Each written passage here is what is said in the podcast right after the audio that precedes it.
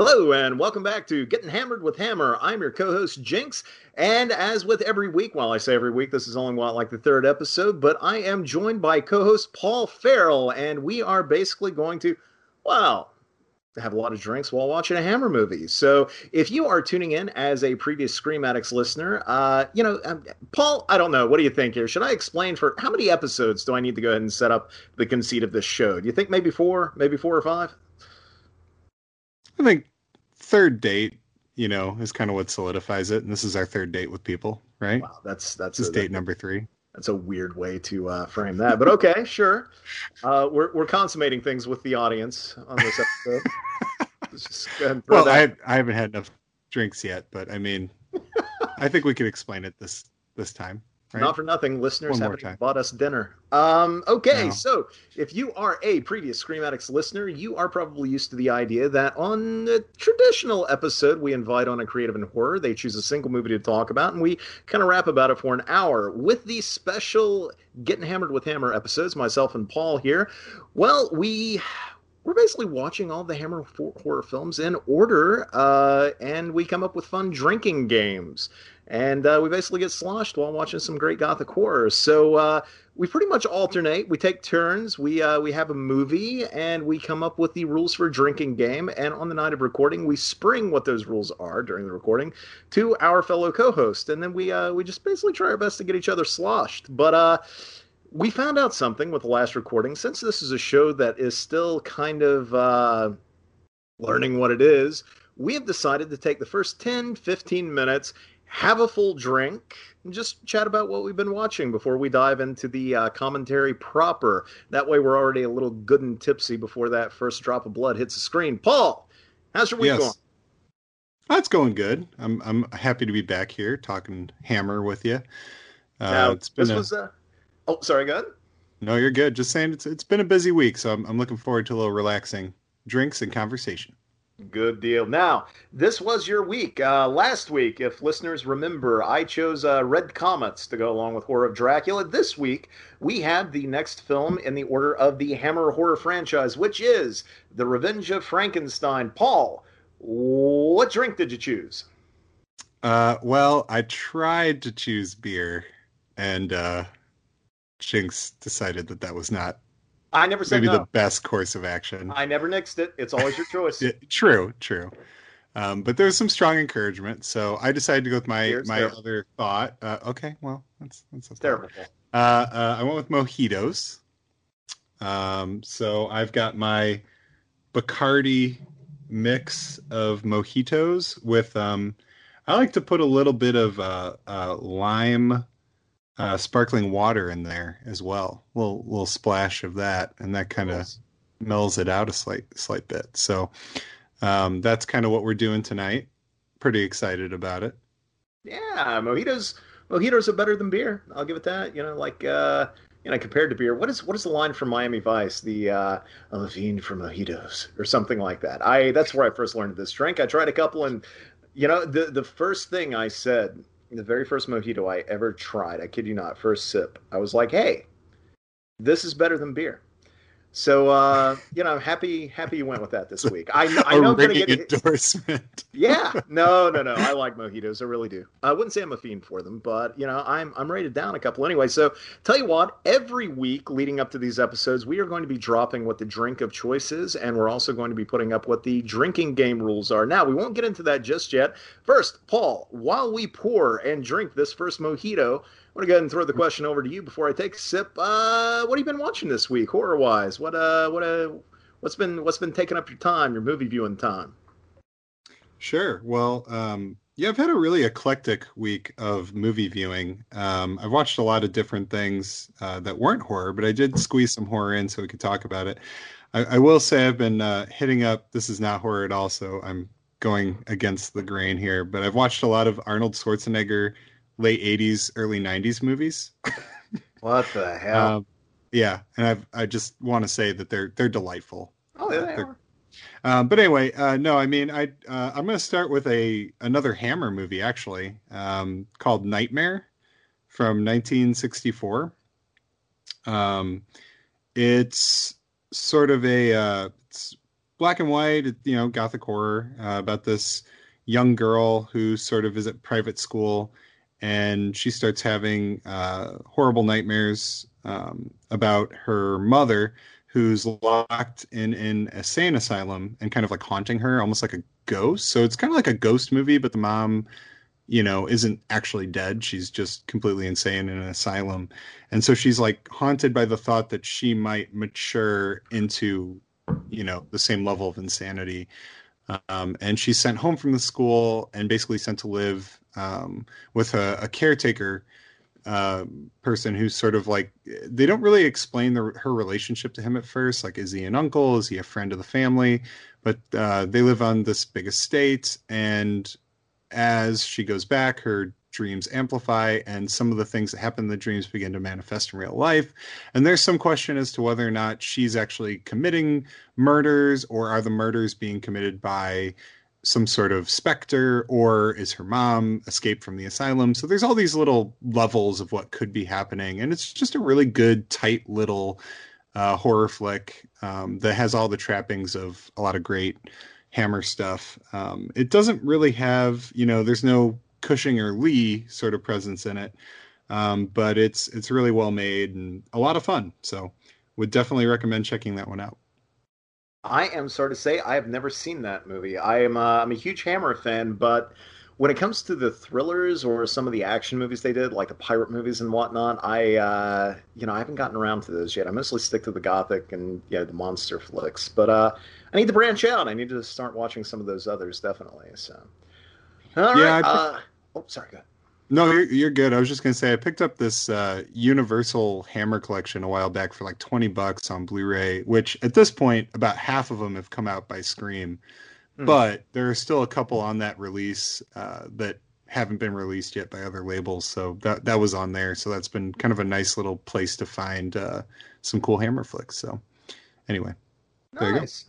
Okay, I'm about halfway through my mojito. I'm just throwing that out there. Um, what have I been watching? Um, so I will say I just watched Lovecraft Country, the pilot episode last night. Uh, actually, I'm, I'm appearing on another podcast talking about it, so I won't talk about it at length here. Safe to say, it's fantastic. It is really, really excellent. It uh, does a great job of balancing the, uh, you know, kind of like the overt horror and sci-fi, you know, tropes with you know the ugly racism of the era you know the 1954 jim crow era. Uh, it's just which weirdly enough in a show that has appearances by cthulhu and war of the worlds uh, spaceships and shoggoths and you know vampires and all sorts of crazy things weirdly enough it's like the white cops and the the you know the uh, the racist folks who populate a uh, you know a diner. Like that's the most terrifying thing in the pilot episode. Those are the most intense sequences. And you know the horror is almost a relief in a way which is uh, you know a really interesting route to take with the story but i i paul have you seen it yet? Uh, did you watch the pilot? I haven't watched it yet. Um i yeah I, i'm really excited to see it. I don't know why I didn't watch it last night, uh, but um, it's yeah, it's high on my list. I'm gonna get to it really soon. That's pretty great. And other than that, I uh, this isn't exactly movie watching, but uh, a recent episode that I recorded for the normal Scream Addict show was covering uh, "I Know What You Did Last Summer," uh, and I found this as a fan that I I, I I have these weird pockets of fandom that I'm a part of that stay dormant for a while, and then when they're reawakened, uh, they they come roaring back to life. Like I adored I Know What You Did Last Summer when it came out when I was like 16 years old. And then, you know, I watched it, uh, watched the sequel, regrettably. Uh, you know, I read the Lois Duncan book. I, I, was just, I rewatched the original film over and over and over again. I was a fiend for that. Uh, and of course, it dropped during the perfect time. It was post Scream, it was during the, uh, the sort of middle of that neo slasher revival. Love that movie. And it's so much better than Urban Legend. Um, but. Now, wait a minute. We don't is. have to. They It is, to go there. Better. I mean, it's, better, it's well, it's it's better. I don't know. Paul, it's, it's better. better no, it is better. You can say that's cool. Well, one is good, and the other is Urban Legend. Out I mean, Urban Legend. I would say an amazing slasher from that time period, and it uh, ranks up with the best one. But that's fine. We can just you know. amazingly bad. Um, but anyway, I'm calling Ryan.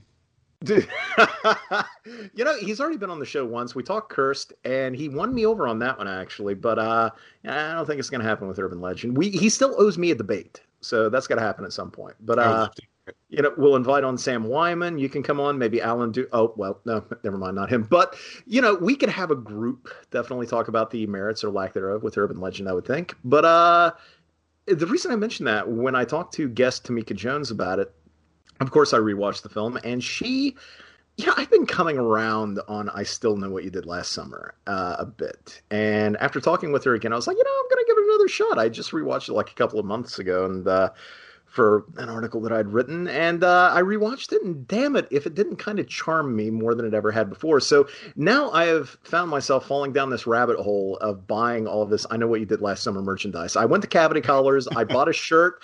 I bought two damn enamel pins. I'm not an enamel pin kind of guy, Paul, but I bought two of them.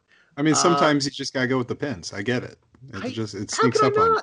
There's like a Southport slasher pin, you know, That's it's a little, cool. uh, it's a uh, Fishy the Fisherman, you know, with his hook. You know, there's yeah. one with uh, the I Know What You Did Last Summer note that's kind of like, Ooh, I love that. Oh, it's I cool. Think I saw that. I think you tweeted that. I think I saw it, and I was like, I kind of want that pin. And I don't buy pins either. I have I have some that you know a horror fan just kind of accumulates enamel pins. You just yeah. kind of end up with some.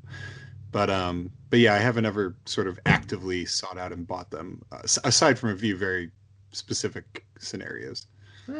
But yeah, I uh, but my my my reignited fandom, I, I've gone so far as to repurchase the uh, original paperback copy of I Know What You Did Last Summer that I bought right before the movie came out, which did not have the movie cover, and I actually had a completely different cover on it.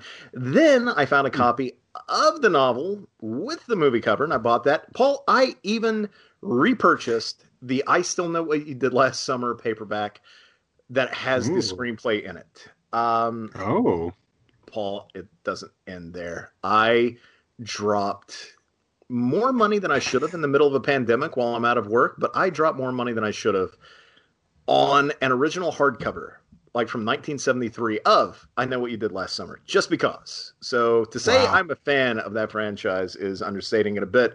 So that's where I've been pretty much the last week. Other than that, I've pretty much just been catching up with television that isn't necessarily horror per se, but uh yeah, other than that, I'm just trying to keep busy and uh, keep my mind off the fact that the world's ending. Did you hear about the cosmic cloud that has like a heartbeat? Did you hear about that shit today, Paul? I, I, you know what? I try to just keep on trucking. I try not to pay attention to the uh, cosmic terrors. Uh, you know, what's it, shooting towards our planet? What's what's the year uh, up to now? We we have the deadly virus. We yeah. have the people in charge who are trying to actively kill us with said virus, I think. Mm-hmm. We have our fellow yeah. citizens who are also trying to do the same in their own delightful, stupid sort of way. We yeah. have uh, murder hornets. We have, we have, reanimated pig brains. Or reanimated pig brains. That can't go well. Uh, great, we, great sign. We have fucking Galactus on his way uh, mm-hmm. With, mm-hmm. without benefit of Silver Surfer. At least give a Silver Surfer first. Fuck. But you have the world's most impressive. I know that you did last summer collection. Although, have you seen the movie a hundred times yet? Because your guest saw it a hundred times. You listened to the episode. I appreciate it. No, I have not. Of I course, I listened to the episode. I love the episode. It was great. Thank you, Paul. Uh, I don't know that I have seen any movie a hundred times. I, I really don't. I, you know, I fucking hell, like twenty or twenty-five times would probably be my limit on my favorite movie ever. So a hundred times just blows my mind. Hundred's a lot. A hundred is a lot. I've seen. I think I have seen some because I sleep to certain movies and things like that. But um, they would all be really lame on a show like this because they're not typically horror. Um, no, I mean I love. I know what you did last summer, and we've talked about this too. I've really come around on the sequel. Uh, the sequel really has it, it, shocked me how much not that i not to say that i think it's like one of the great horror movies but i went from like you said i loathed that movie when it came out i Same here. hated it and now i'm kind of like it's pretty good it's kind of how i it's, it's pretty charming. fun like all of the all of the same problems that i had yeah I, it's it's i just I, I i feel like all of the problems that i had with it initially are still there sure but it's everything that it gets right has now taken the the, the forefront. I I just it's charming as hell to me now. I don't know why. I but yeah, I dig it, man. I do. Uh, Benson will never not get an eye roll from me. Ben. Never. Ben's ever. son. Ben's son. Ben's son, because I'm Ben's son. His name's Ben, and I'm a son, hence Benson. You get it?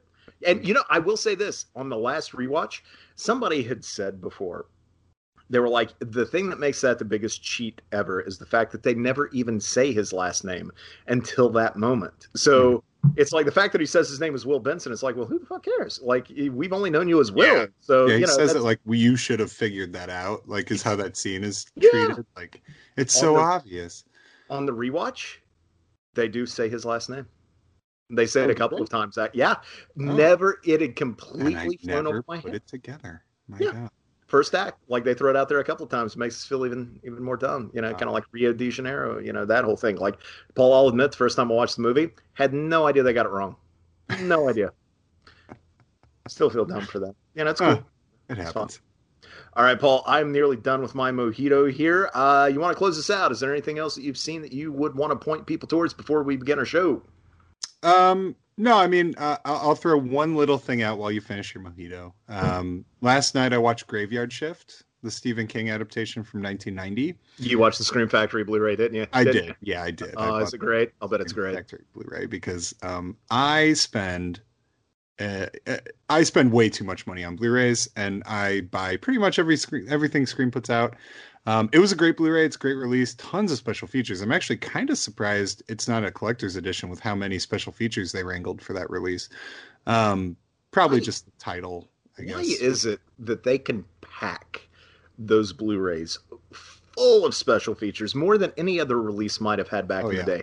But if it doesn't have a slipcase with new artwork on it, they don't call it a collector's edition. What the, what the fuck is with that? Like, I don't know. I have a feeling it has something to do with the, the title itself. Like, they deem the popularity title. Although they have claimed that certain films aren't collector's editions because they couldn't get enough special features to justify that title because they typically want to have you know a decent collection of new special features to make it a collector's edition but uh, Graveyard Shift has a slew of special features. Um, at any rate, uh, the movie itself, uh, I'm gonna be. I had never seen it. This was a first time watch for me. Um, you know, and I love Stephen King adaptations. Um, I love the cheesy ones. I you know, I like them all and this was it was very cheesy. Uh, the the movie doesn't make a lot of sense. The monster is not really fully explained what exactly it is or how it is or why. Um, but man is it just a good time i think. I mean if you can just kind of turn your brain off similar to the Mangler in a way, like because it's it, the it's, Mangler is so good. I know, yeah, it, I love, I love the Mangler, but it's like it reminded me of that because it's the, it's the about line, industrial machinery and weird shit happening, and um, there's a monster. I mean, it it's it, it was it was good. I enjoyed it. I had fun. there is one line in the Mangler that is used about seven times too many, and do you know which one it is? Uh, I've only seen it once, and it was when I got the Scream Factory Blu-ray. there's, there's that's that's a damn good Blu-ray, and that's a better treat a than I Blu-ray. thought that movie would ever get. But there's this line that Ted Levine has, and it's like this recurring thing. It's I don't know if they're trying to Tom Atkins him or not, but um, actually Tom Atkins in the mid '80s would have been perfect in that role. But yeah. It's it's something like piece of dog fuck or something like that. It's like, what does that even mean? What what are you talking about, Levine? You know, that movie is such a wild ride that it probably just slid off of me. Like I was so caught up in just the bizarre fucking nature of everything about that movie. I love um, it so much. I loved it as a kid, even when, you know, that was early days for me collecting Fango. And I remember there being kind of this negative reaction both there and online in the early days of the horror message boards. And everyone was talking about how bad it was. And I rented it on VHS. I never got to see it on the big screen. But when I watched it, I was like, I don't, I, but this is great. Like, what, what, what the hell are people talking about? This is yeah, fantastic. It's a lot of fun. So it's oh. the it's the best of the it's the best kind of pre-scream 90s horror you know the 90s horror could offer i think. And uh, you know it was a little you know we'd moved a little beyond like 80s creature features but that was still kind of there. And it wasn't completely cheesy but that was still kind of there but it's also kind of taking itself seriously. I just love the tone of a lot of those movies back during that period before everything went all meta after scream. And i love scream but you know it also it definitely changed the face of that genre for about a half a decade. But you know, everyone had always talked about how Scream revitalized the uh, horror uh, genre. And it's like, you know, we had six years of some pretty damn good stuff if you just want to bother looking for it. And I, I would totally include the Mangler with that, I think. Oh yeah, yeah. I mean, they they weren't as slick. Um, they were a little melodramatic, but they took themselves seriously, and there was a lot of attention played to creature effects and gore and the other thing about them was they, they were sort of fearless in what they were willing to do movies like that. Like they, um, they there was no comes to life and chases somebody. Yeah like, like there, there's no such thing as like questioning good taste or what makes sense and what doesn't make sense. It didn't fucking matter. Like if they had a crazy idea he was like yeah sure let's fucking do it. Here's here's a million bucks. Get Tobe Hooper. Go. You know and and that's i do miss not miss. I mean, it's just it's something I respect and appreciate about that time period. I really do think the '90s. Obviously, I mean, now we're reappraising it, but it got a bad rap for so long. It did. Um, you know, everyone would always say, "Oh, '90s horror wasn't very good," and you know, there's only a couple good horror. And now we're kind of like, "Oh, there was a ton of great indie horror, and there was a ton of great splatter horror, and there was meta horror, and the teen cycle." And, and now I feel like we look at the '90s and go, "Yeah, it was great," you know. But it, for I've a long time, for 20 years, Paul for 20 yeah. years i've been waiting for people to come around on the 90s like we got in the early part of the aughts it was the 70s and then i still feel like we're in the 80s the 80s has had a good 10 year resurgence you know? I'm ready for people to start rediscovering the 90s I think damn it. fair. i think that's happening now. You know and i think that's that's sort of the next phase of what scream factory is going to be i mean they're already sort of moving to the 90s now obviously with their hammer cycle it feels like Scream is going farther back in time and a little bit forward in time because they've hit so many of those classic titles from the from the 80s and 70s. Um, but anyway, no, I mean, I'm I am I, I'm very happy that the 90s is getting its due. Same here, man. Same here, because that's that's the horror that I grew up with, and that was the horror that everyone sort of pissed on, you know, when I was just becoming a fan. So uh, yeah, I'm I'm ready for everyone to go back and be like, hey, you know what? That was actually pretty great. So yeah. All right, man. I think uh, I am one mojito in. I'm I'm far from drunk. I'm nowhere near close to hammered, but um, you know, it's been a long day and I haven't had a lot to eat, so my head's a little swimmy right now. What say we watch us some Revenge of Frankenstein? I'm I'm ready, man. All right, listeners out there, we are watching the Mill Creek Blu-ray. You can also find this movie on Paul. I believe you said it was available on Amazon Prime for four dollars. Is that right? Yes, you can rent it for three ninety nine uh, in HD, or you can buy it uh, for I think eleven ninety nine. Um, but yeah, rental's just four bucks. All right. So I'll tell you what we're going to do. Whether or not you're streaming or if you're watching the Blu ray, we are going to move to the very first frame, which is oh, that lovely lady from Columbia and her. What, what the hell is that? Is that a torch, Paul? Is that a. What, what is she holding? Uh, I think it's a torch. Is it a torch? But it's, you know, it doesn't look like any torch. Yeah, we're going to have words with her later and see exactly what the hell her deal is. Anyway. So, listeners out there, listeners and Paul, we are going to press start on that lady, on that first frame here in five, four, three, two, one. And here we go. That is a shiny damn torch. Very shiny. Do you want to know the rules of the drinking game? I do. Holy shit. Yeah, you better knock them out, man. Don't Get worry, we've got before a, the guillotine drops. We've got like two minutes of guillotine, so we're pretty good. Peter um, Cushing. And is there any greater setup for any movie ever than Peter Cushing in? It's it's the perfect um, setup, I think. But uh, so the, there's going to be three basic rules um, that we're going to have. Uh, similar to last week. I can hear the the bell. Oh shit! Yeah, I probably need to mute this. I was like, am I hearing things? This is very strange. Okay. Um, all right. So uh, we're gonna keep the stare rule that we had last week. Is uh, one, this film reuses a ton of sets from uh, Horror of Dracula because it was shot like a week later. oh, you're shitting me. So no, it was shot like a week or two after that movie, so many of the sets are just like sort of as they were, just redressed. Beautiful. Um, but anyway, so there are there's a lot of stair play. I will say there's not nearly as much stair play from what I could tell, but we are keeping that rule. Um, I'm adding that two new rules. Like the weirdest sexual fetish sort of thing, like stair play. I like it. I like it a lot. I think Viggo um, Mortensen oh, and Maria Bello did that in the History of Violence. I'm just throwing that out there. All right. So, oh, we're missing the word. Uh, the next is uh, anytime an article of clothing is taken on or off, uh, we drink. So that could be gloves, that could be a jacket, that could be a hat. We During stair play? Uh, not just stair play, just in general. Mm. And then finally, and this is my per- particular bombshell anytime a character enters or exits a room. Does this count? What we just saw? That counts. And there's two. So a Son guy came a... in and one guy. And let me tell you, Jinx, this rule is dangerous as hell because all people do in Hammer movies in every scene is enter a room. all right, I've had two drinks. Damn it. Well, you told me once that uh, you were disappointed that I didn't get you hammered. So my goal this time uh, was That's to fair. really, really That's get. Fair.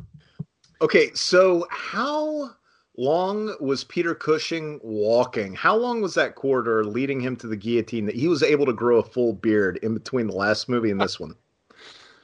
I mean, I get a cup like a week, a week long. Can you measure how? Oh, he just went upstairs. Fuck. Two people went upstairs. Do you have to drink twice? That, that, no, no, Paul, no. This is one of the only Frankenstein movies to have, if not, is it the only that has direct continuity? I think it's the only one.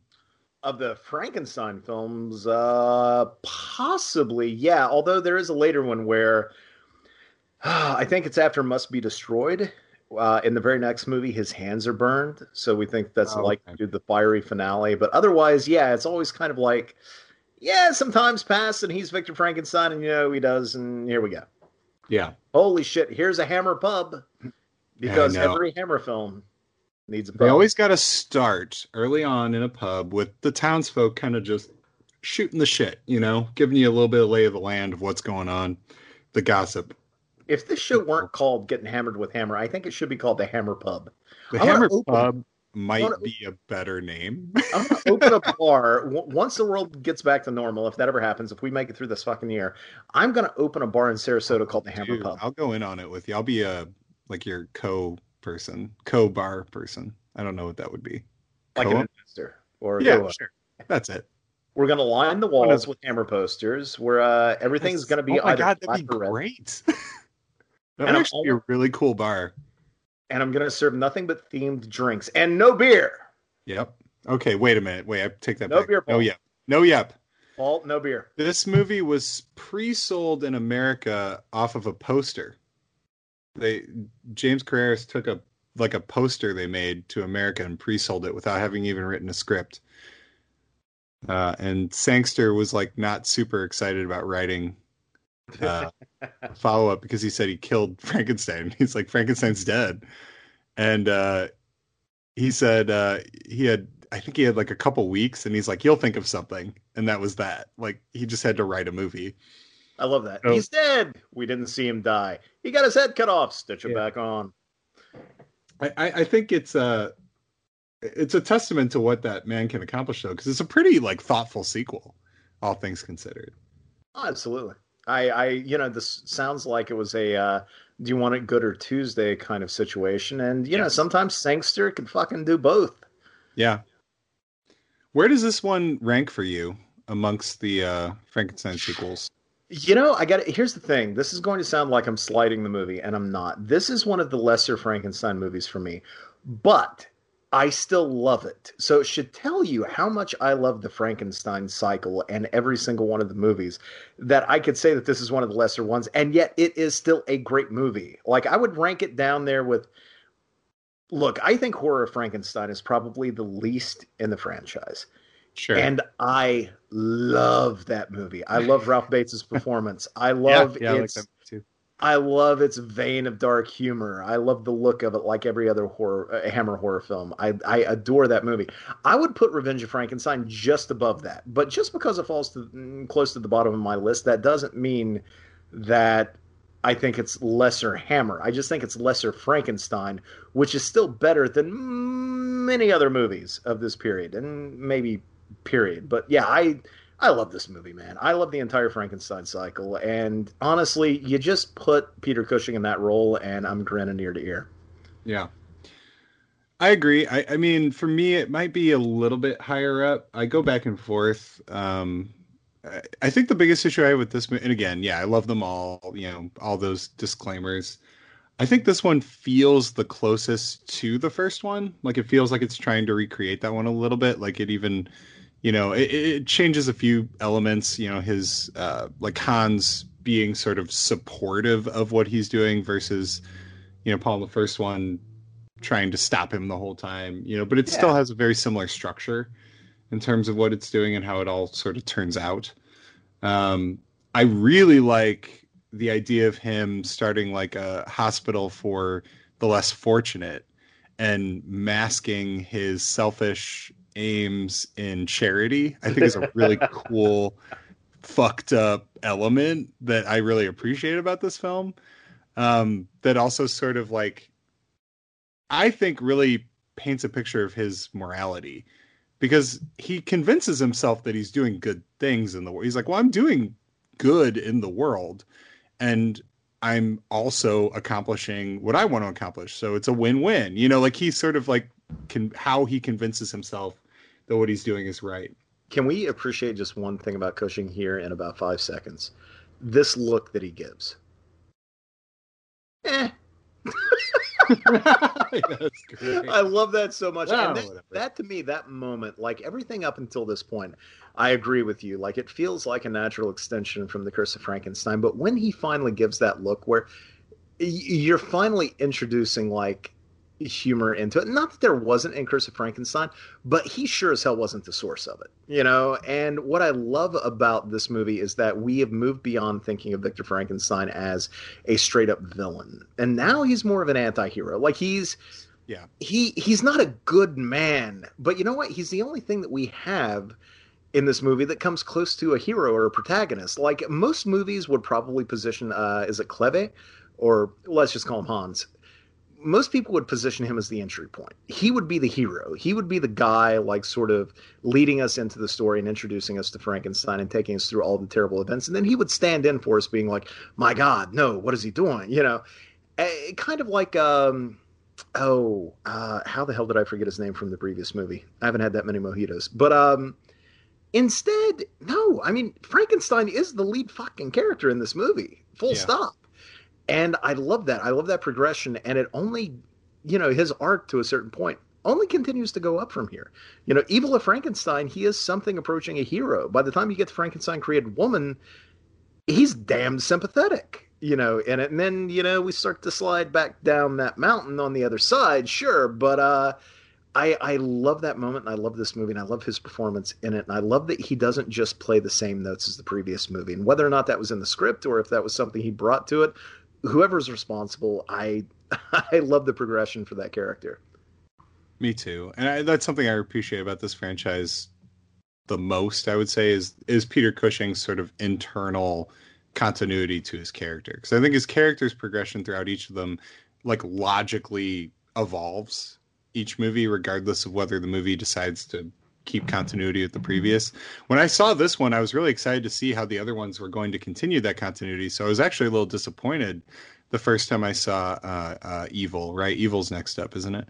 Yes. Um, and I was disappointed that they didn't keep that continuity because I was like, oh man, they're really like giving us a path and establishing a mythology. Like, okay, now he can move people's brains, which is something that like this movie also feels pretty influential to like other movies that came later on um, you know, the idea of like taking someone's like brain and putting it in another body, a healthier body, and like extending your life or changing your um, you know, your identity in that way. Um, how invasive that is and and how Frankenstein is bolstered by the idea of it and what that what the implications of it are. Um, I was excited to see that be carried forward, but I think the the future movies carry that hubris forward even if they don't carry that plot point. No, I agree. And I think it is interesting too. I don't know. I, I, doubt this is intentional. Maybe I'm even reading too much into it. Nobody ever considered it at all. They just entered think... the room, by the way, those ladies, and now she's taking off clothes. So that's clothing, so that's multiple drinks. Did Did anybody walk down the steps coming in? They both did. All right, so we're doing one for that. That's three drinks. I don't know. I'm telling you, every time there's a, like a new scene, you're oh. gonna drink a bunch because people are gonna walk in the room. They're gonna take off their hats. Maybe I'm jumping too far ahead here, but spoiler alert for anybody who hasn't seen the Frankenstein cycle. But you know, uh, for the first few movies, we in Curse of Frankenstein, he starts out as a bastard. He is a straight up villain. Uh, he's yeah. only concerned with uh, the pursuit of his goal when we get to the second movie, like he's still a bit of a bastard, but he's kind of likable, and he's not a straight up black hat in that in this film. By the time we get to the third and fourth movies, he's middle aged at that point. He's softened a bit, and he is a bit more, you know, kinder and gentler, even heroic at times. You know, and then once we get to the later films, he turns back into being a bastard. And it's only when he's older. And I think there's something interesting to be said about the fact that, you know, when he's a young man, he knows who he is and he knows who he want, what he wants, and he knows what he's willing to do to get it. And those edges are kind of softened over the years. And it's not until he becomes older and he hasn't achieved his life's dreams. Mm-hmm he begins to become desperate. And then that is like a direct connection from the older man to the younger man. You know what? He still he hasn't had the luxury of achieving his dreams. And so as a result he becomes you know he's he's kind of like a trapped animal in a way. And so he becomes even worse i think in some of those later films than he ever was to begin with. And i think that's all due to the fact that you know he's nearing the end of the line and he still hasn't achieved what he needs to. And i think that's an interesting through line between young men and old men uh, you know, and maybe arguably he was always a villain. Maybe he was always a bastard. He just afforded himself the opportunity to try and play hero and to try and appear to be a kind man in those middle movies that maybe he really never was. You know, but again, yeah. once you once you introduce desperation uh, into it, then he becomes the uh, room. Enter son of a bitch. Uh, then then we get the real Frankenstein again that we only ever saw in the first film. And drink. Yeah. Um no, I, I I agree. Uh, I think I think that's another piece too is that his character is so interesting because his brilliance is undeniable, right? He he is he's constantly referred to throughout the films as like one of the most brilliant men on the planet, people who ever lived, and yet he he chooses to apply this brilliance to something that does not service mankind, even though he believes it is servicing mankind. And the tragedy of it is that he, how much good he could do. Like, even when he's barely trying, like in this movie, he becomes like the the person by which this entire town revolves. All the people, you know, the medical council hates him, but the whole town loves him you know like rich mothers are trying to marry their daughters to him you know they uh, they think he's great and he's he's half-assed sort of being their doctor. But but that's how brilliant he is. Even when he's only half trying he impresses everybody because he's so good at what he does. If he actually put his mind to it the impact he could make on the world i mean is you can't even fathom it he um, needs he needs Spider Man telling. Have you ever seen that panel from the comic book with Spider Man facing off against the weird dinosaur creature?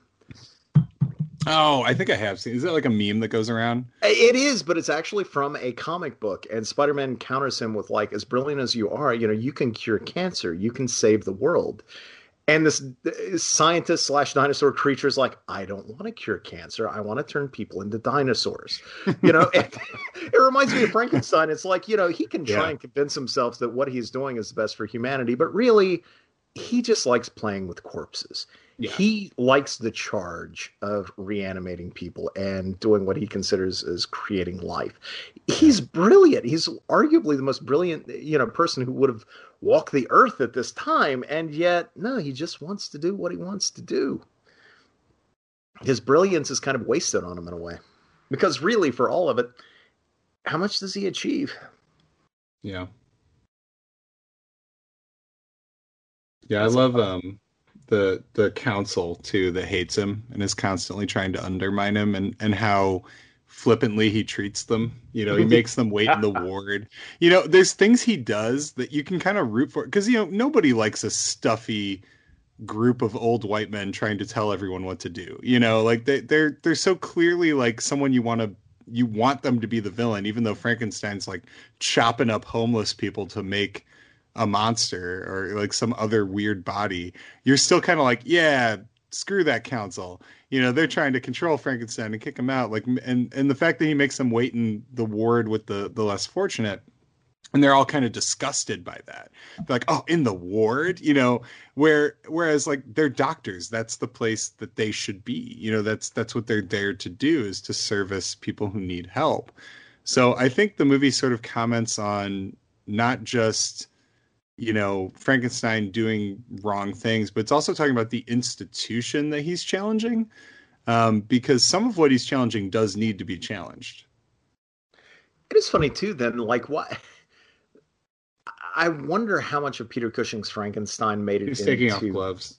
Taking off gloves right there. Does that count? Yeah, that's an article of clothing. Fucking hell. And he's entering a room. Shit. Enter a room. Yeah.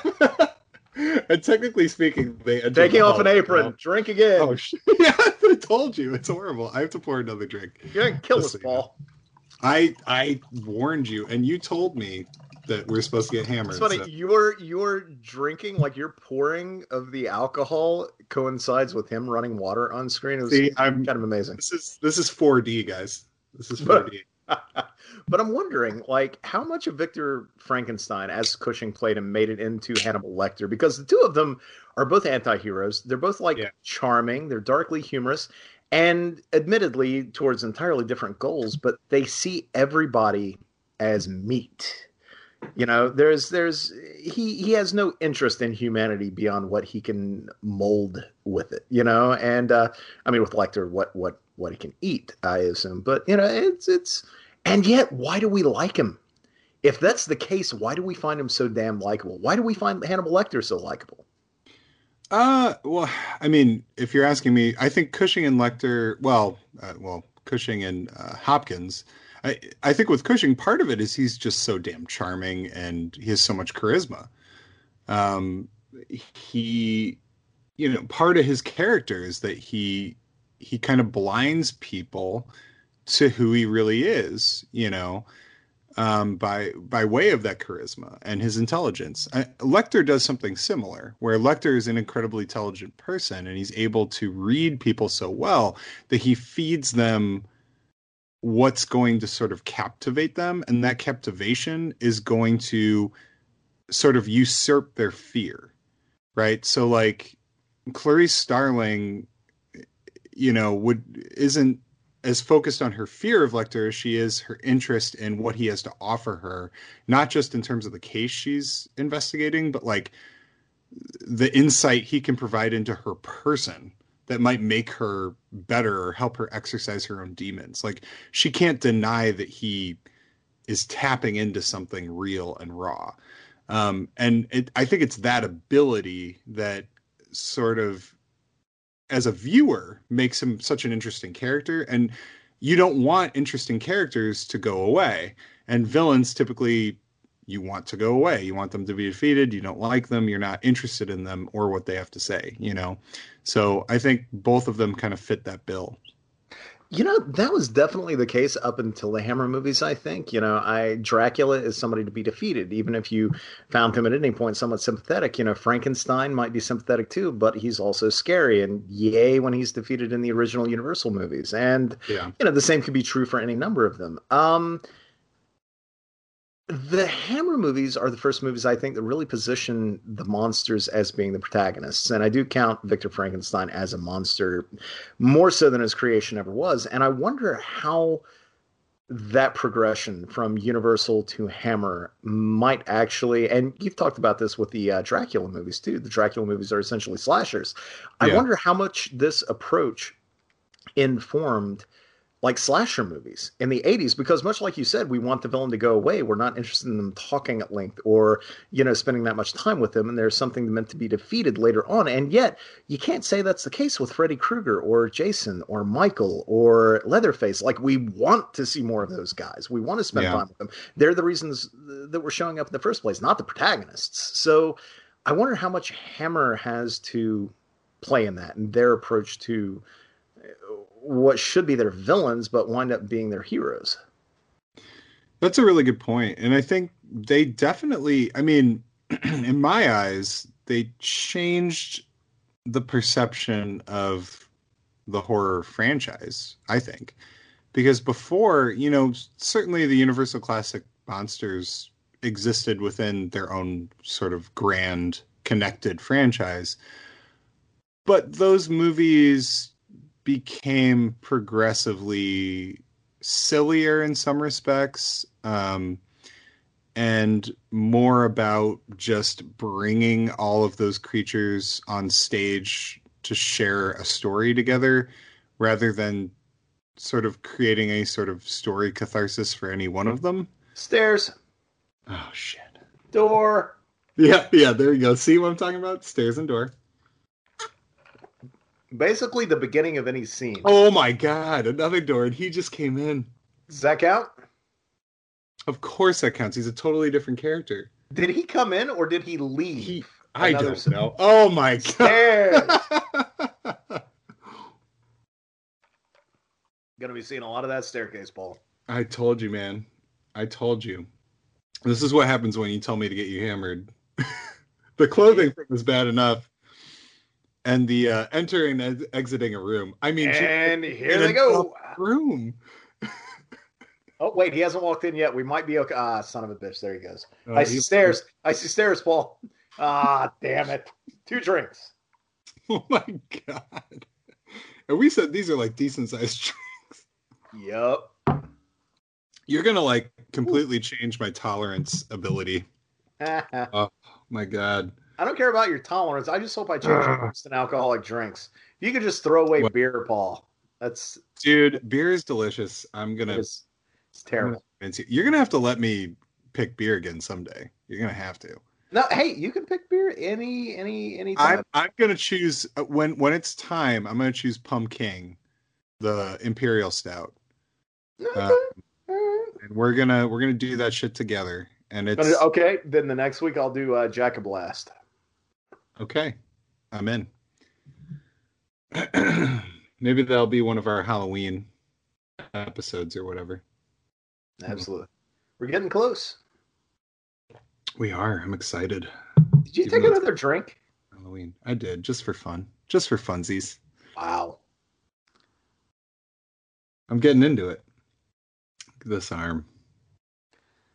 All right. Oh, so I love how they tease out. You know, when you see the arm with the tattoo at first, you're thinking like, "Oh, clearly this is going to be a part of our new creature," but it's not. Right. And I love how they keep teasing the progression. It's like, what is that arm for? This is this is Chekhov's severed arm. Like, what uh, what what are we going to be seeing this as part of? And then I love the eventual reveal of what it is, and I wish it's something they. I wish they had kept that tattoo throughout the rest of the films. That would have been fantastic. I actually, when I first saw this film, I assumed that was the case. I was like, oh, cool, he'll have that tattoo now, you know, and it, it was almost going to be like, almost like a Jason Voorhees mask, you know, how every time something happens to it, his mask is like a little affected. Now it's got this little like knife wound in it and it's burned over here, you know, like how, how they kind of kept that going. I was like, that would be really cool with Victor's body, you know, his physical form if it was always altered based on the events of the previous film, or even the scar around the top of his head. I, I love laboratories in Hammer films, Paul. Yes. I see spinny things, I see bubbling things, I see flashing lights. Just makes me happy. General. I was trying to come up with drinking rules around the laboratory, but the problem is they're not in it enough. Like you could you could have a lot of drinks all at once in certain scenes, but he doesn't spend enough time in here for it to really be worthy of a one of three rules. Fair enough. Wait, are we doing that? Is it? Are we going to try and limit it to three rules? Because I'm okay with that, but no, I mean, I just I liked how you did it last week. I thought having less so that way like you could remember them all seemed yeah, like the, a smart week, idea. week one, I was just kind of like, am, am, I supposed to be drinking now? I don't know. right? Yeah, I apologize. I went. let's go. Hey, we're. I went a little overboard. You know, it was alcohol's involved. It's new. Like it's this is a lump of clay that we're shaping week by week. Exactly. I I think you know it was a fun episode. We got it done. Uh, this is uh I like the eyes separated. I think that's a fun thing. Is the hand afraid of the fire, or is it trying to touch it? No, it's afraid. I feel like it's afraid. I feel like it's pulling back, and he's trying to uh, sort of because the because the eyes can see the fire and they're connected to the hand, well, the brain essentially, which is controlling those body parts. I actually really like that method of illustrating what it is he's trying to accomplish and how he's trying to understand the human body and suggest that the brain is independent of the body and can be removed and reshaped and reformed. I, to me, it, it's an interesting sort of fountain of youth immortality story. It's like, how can we bring the brain to a place where it's not dependent on something that's going to fail it, you know? And I think that speaks to Frankenstein's inherent genius is for somebody that intelligent and that capable, his biggest fear is going to be that the thing that provides him that intelligence is is going to go away, which is his mind. And the only way to preserve his mind eternally is to figure out a way to escape his his inevitably failing mechanical form, you know? No, I hear you. Sorry, I'm just I'm waiting for somebody to pull off an article of clothing. Um It's it, our our commentaries are now more about like fear of the next. like, oh god, there's stairs. Who's gonna use them? Maybe nobody. Maybe we'll get out of this. Oh shit! There they go. I really like his relationship with Hans too. I, I, I think it's really satisfying, especially after because we talked about with um it was Paul, right? He has my name. Yeah, Paul Krempe, I think. Yeah, like it, I, I'm kind of frustrated with Paul by the end of that first film because I'm kind of like, man, he like you basically raised him.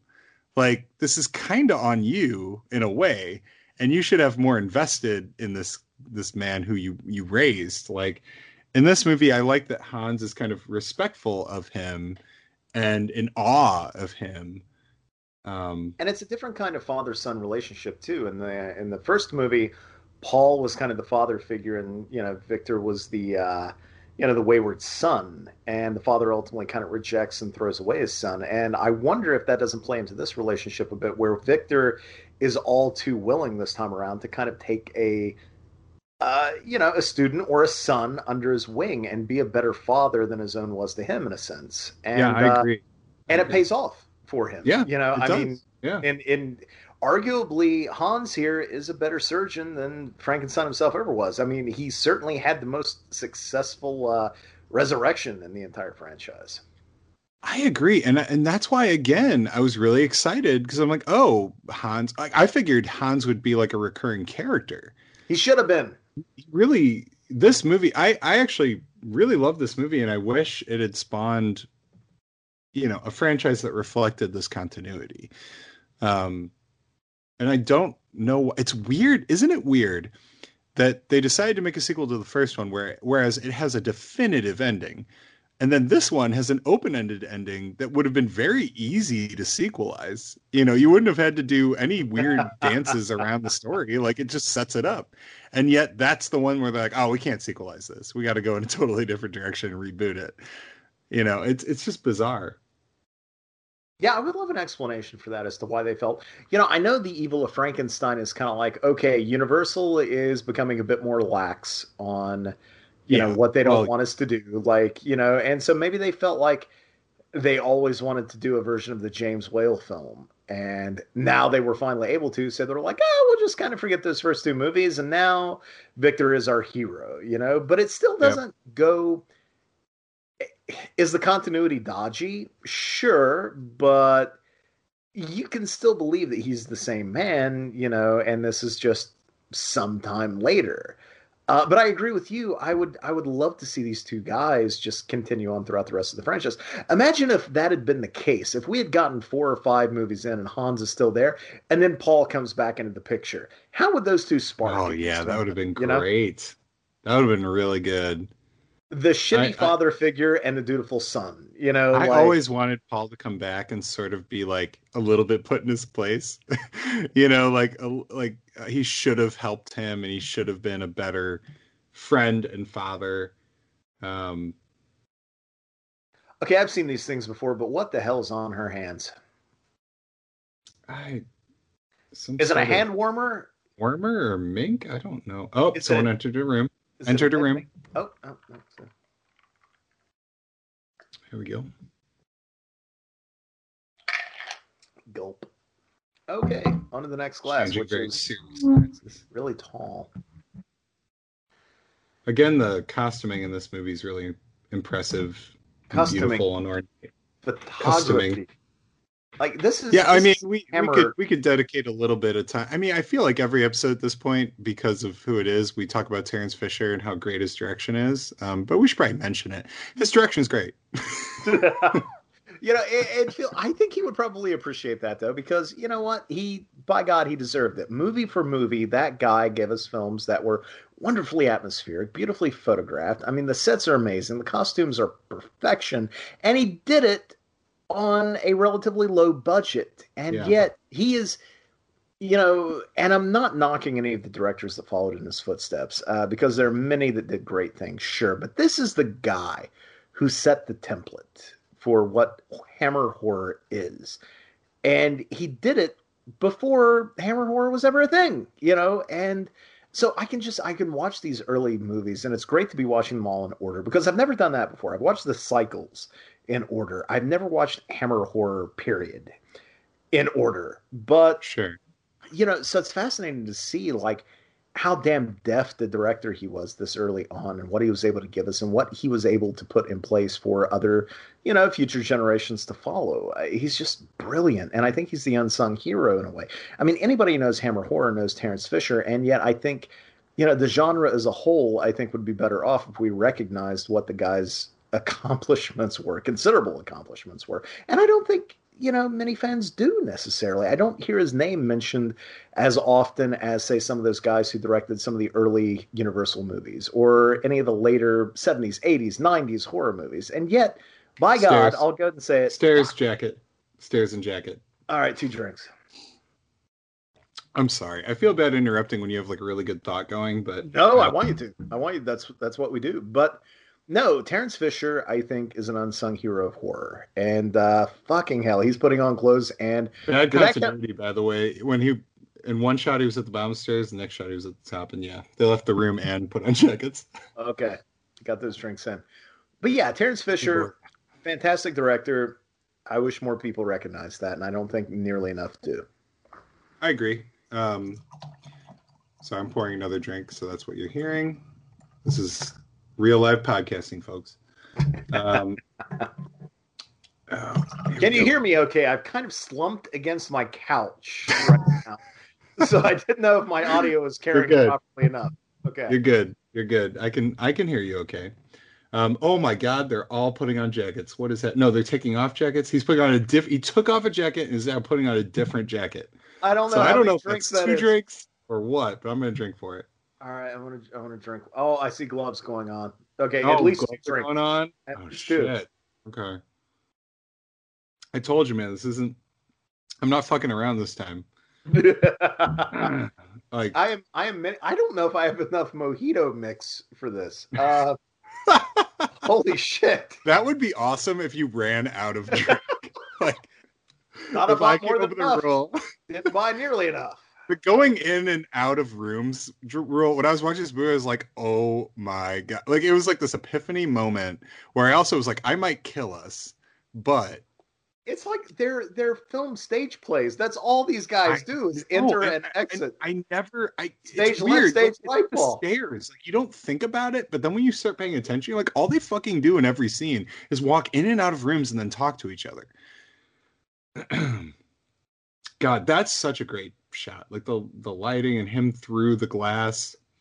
On him looking at what he's going to become and being so, so excited. It's so creepy and affecting. Yeah, it's yeah, guy looking, looking I, optimistic. I, he would rank as top. I love Terence Fisher. He's brilliant. He's and he's so damn smart. And yeah, there's something tragic about that shot too, where it's like so tragic this guy is looking forward so much to his future and ridding himself of this. I know you're talking about something really serious. Taking off a face mask, I think counts too. That's an article. Oh. Let's just hope there's no stairs in the surgery. Oh, anyway, but yeah, that shot where he's looking up so optimistically at this new body and ridding himself of affliction that has followed him, you know, since one assumes birth or close enough to it. And yet, we as horror fans know that this is not going to go well for him. Right. Of course. It can't. You know what I found out when I was reading about this movie? Oh, this shot, by the way, was a very contentious shot with the BBFC, the commission board. Sorry, uh, did I say that out loud? Holy shit! Sorry. What? What'd you say? Never mind.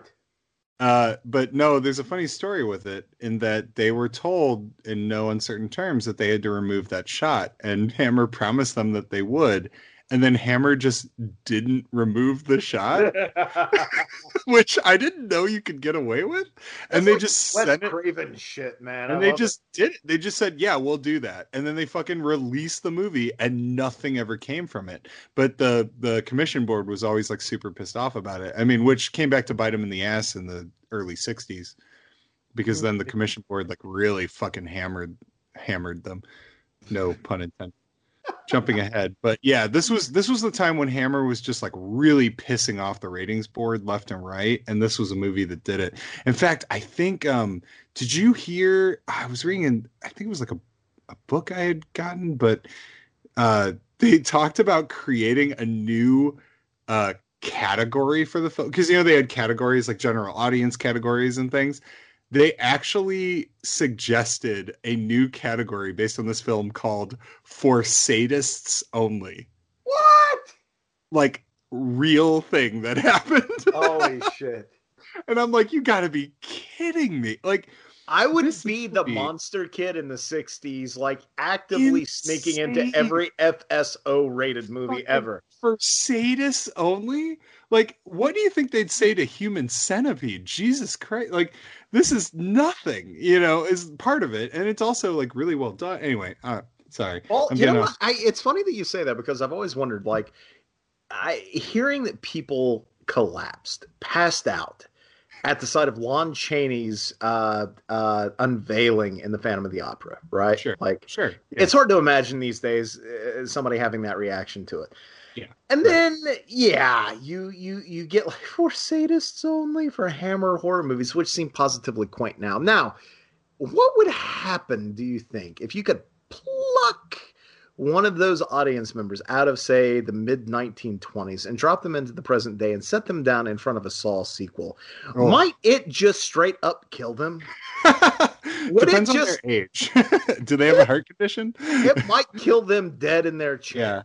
Yeah. well, know? there was a time where I didn't believe some of that. I was like, "Oh, that's just advertising." But then I've talked to people who were in audiences at that time and that claim that they saw that happen. Like uh, I think my my dad told me once he he was in a theater watching The Exorcist and a person passed out. Okay, you know, and I'm gonna tell you a story because yeah, I love telling the story. I worked at a movie theater for much longer than I should have. Um, and I always thought that, was bullshit. I'm like, look, no matter how frightening something is, can you can you jump? Can you scream? Can you hop in your chair? You know, if something's scary on screen, sure. But straight up passing out, I call bullshit. No way, right? Paul, yeah. Saw 3, opening Saw weekend. 3. Three nights in a row, first 10 minutes every time. Now, I previewed Saw 3. I previewed all of the Saw movies. I made it a point to. Saw 3, I I broke my ankle when I was a kid playing um, baseball, right? So I know what that feels like, and yeah. I know what it feels like to to walk on a broken ankle, and it's it's horrible, right? The sure. opening of Saw Three has a character taking half of the top of a toilet and smashing his ankle to glue in order to pull his foot free from a chain, right? Yeah. It made me nauseous, right? Sure. And nothing in those movies, nothing ever sickened me, but that did. Then the movie opened. For Thursday night previews. Taking his jacket Friday off. Night, shit. Jacket's off. Okay. Sorry. So I watched I it at like six. I'm no, sorry. you're fine. I, I I feel so. I, wa- I watched it at 6 p.m. on a Thursday. Now, yeah. I was there for that midnight show. So Thursday okay. midnight show for Saw 3, Friday, Saturday. Three different guys, three different showings, same 10 minutes. Three dudes passed out. My God. There was, for the longest time, about a half decade, night number two, a guy made it up the steps feeling queasy because of that very scene, collapsed and put a dent, I'm sorry, two dents from his head and his hand into our back wall of that auditorium. Wow. Yeah, we had to call we had to call an ambulance for a dude, Paul. There was one guy That's insane. And I wasn't I was there for one of them after the fact. The other one I wasn't. I think Saturday night I wasn't. Thursday night, that midnight showing, there was a dude who collapsed. I was the manager. I was called down. I helped the guy to his feet, and he's like, "No, man, no, I don't know what happened. I'm fine. I'm fine. It's completely cool. Oh. I'm good. I'm, um, um, um, um, um." And then he collapsed a second time, all because of that Jesus. So after that, I was like, you know what? I believe it. Anytime anybody says that somebody collapsed due to a horror movie, I can't call yeah. bullshit now. That's crazy. Uh, they just entered a room while you're talking. I just didn't want to interrupt that time. Well, fuck. and this guy maybe is about to enter a room. I can't tell. He's peeking. yeah, I laughed during that, and it shot Mojito up my nose. So I'm burnt. Oh no! not happy. Not happy. Oh, I snorted. It burns even more, Paul. Oh god. Oh no. I feel particular. I should have just said something when it happened. See, this is what happens when I try to be like, try to be. I'm just making wrong decisions left and right. No, who is this eavesdropping sons of bitches? Like it's he's just that guy's, a... that guy's the guy the that works in the little shitty, you know, ne'er do well hospital he has. I don't like and, him. Well, you're not really supposed to like him. Oliver Twist villain looking motherfucker. Yeah, he wants some more.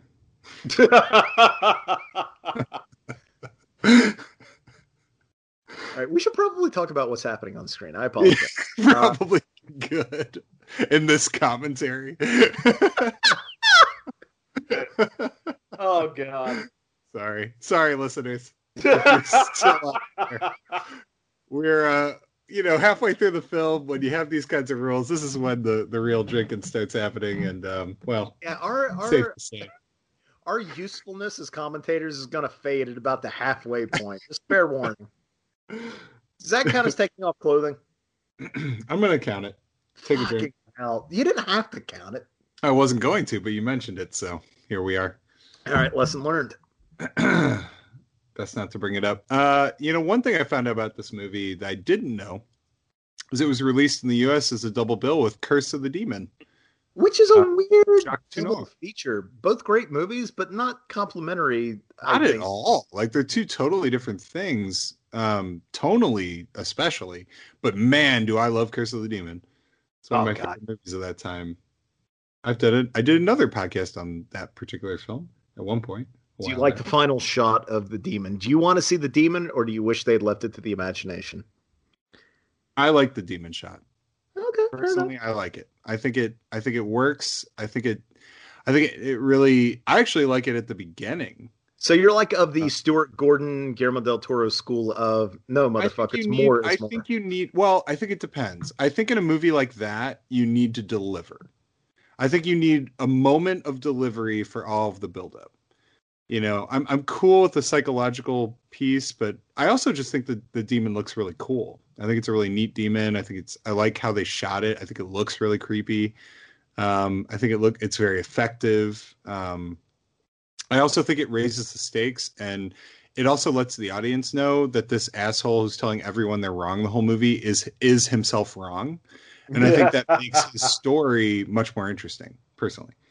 But um if we removed him though, if we just played it on people's reactions by that point, there would be ambiguity there in the sense that we wouldn't know if you know certain characters were telling the truth all along or not. And i wonder if the movie doesn't suffer a little bit for that because it so concretely comes down on one side you know what i mean? Don't get me wrong i love that movie well but... I, I, I, yes. I mean there, some uh, ambiguity is always good and that would definitely make the question of is this happening or not more interesting? But i think what the movie's trying to do is more about not is this real or not? It's more um, how a person like tr- reacts and treats the supernatural world around them. So like somebody trying to take advantage of it versus someone trying to disprove it versus someone who's honoring it. Um, what the ultimate outcome of of those decisions might be you know so so you if you have somebody who's trying to sort of use it to their advantage like ultimately it's going to bite them in the ass you know what i mean like so you still have sort of a morality tale um and I, I think that's more what it's trying to do versus like create some sort of like question around is this happening or not? But so what but you're again, saying is is you're okay with seeing christine drag the tail at, at the end of drag me to hell. I think that's i think that ending is an amazing ending it I is. I love, love that fucking ending, and I would change nothing about it. Same here, but also that's mostly because Christine is a bad person, which is something that most viewers do not agree with or recognize. I, I, I, have a ton of empathy for Christine. I have, um, I Paul, I just Oh my god! Oh, this is oh, this, is, this is a different this is a different conversation. That we, eh, okay, That's, here's the thing. When I first saw that movie a decade talk. ago, we could do our post podcast talk around. I don't want it to be a post podcast. I got I got shit to say, Paul. Say it. Say it while they're.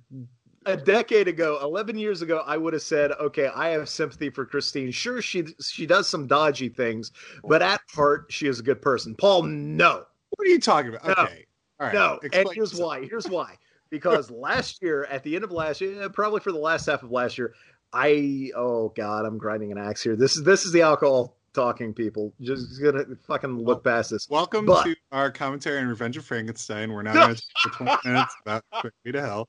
The uh, last year, I dated somebody who presented themselves as being the sweetest possible person, right? Okay. Like nicest sure. person like on the eh, anything bad that ever happened to her was somebody else's fault and she is just just a nice person trying to make her way by. Got it. And what i realized was it's like no no that's that's her mask. Like her actions define who she is, not what she wanted. Because deep down, you you can say that you're a nice person all you want. You can smile at people all you fucking want, but it's what you do to other people, regardless of excuses, that actually makes you either a good person or a bad person. And Paul, let me tell you, I discovered that the sweet girl that I was dating was in fact a very bad person. And so now when I watch Drag Me to Hell, I see that person in Christine that is a person who knows how to appear sweet and who feels bad for herself, but is willing to throw anybody under the bus if it means getting even the least little bit ahead. That is me grinding an axe that I probably shouldn't have on a fucking commentary. Well, okay. But and I'm I, I, I, I, know Christine you. Brown from Drag Me to Hell more than I ever did after that last relationship because this this is not a, okay. When we date people, right? We know maybe at the very beginning A, B, and C, right? And then eventually, sure, hear me, sure. hear me out. I'm here. I'm listening. I'm. I am listening. F G. Dr. Frankenstein just entered the room. By the way, you got to drink while you're talking because Dr. Frankenstein. Sorry. Okay. And she's leaving a room. Maybe she left. Uh, so that's two. Trust. A, trust the hammer made the fuck things up. Uh. Oh my God, he's leaving the room too. Yep, he left the room.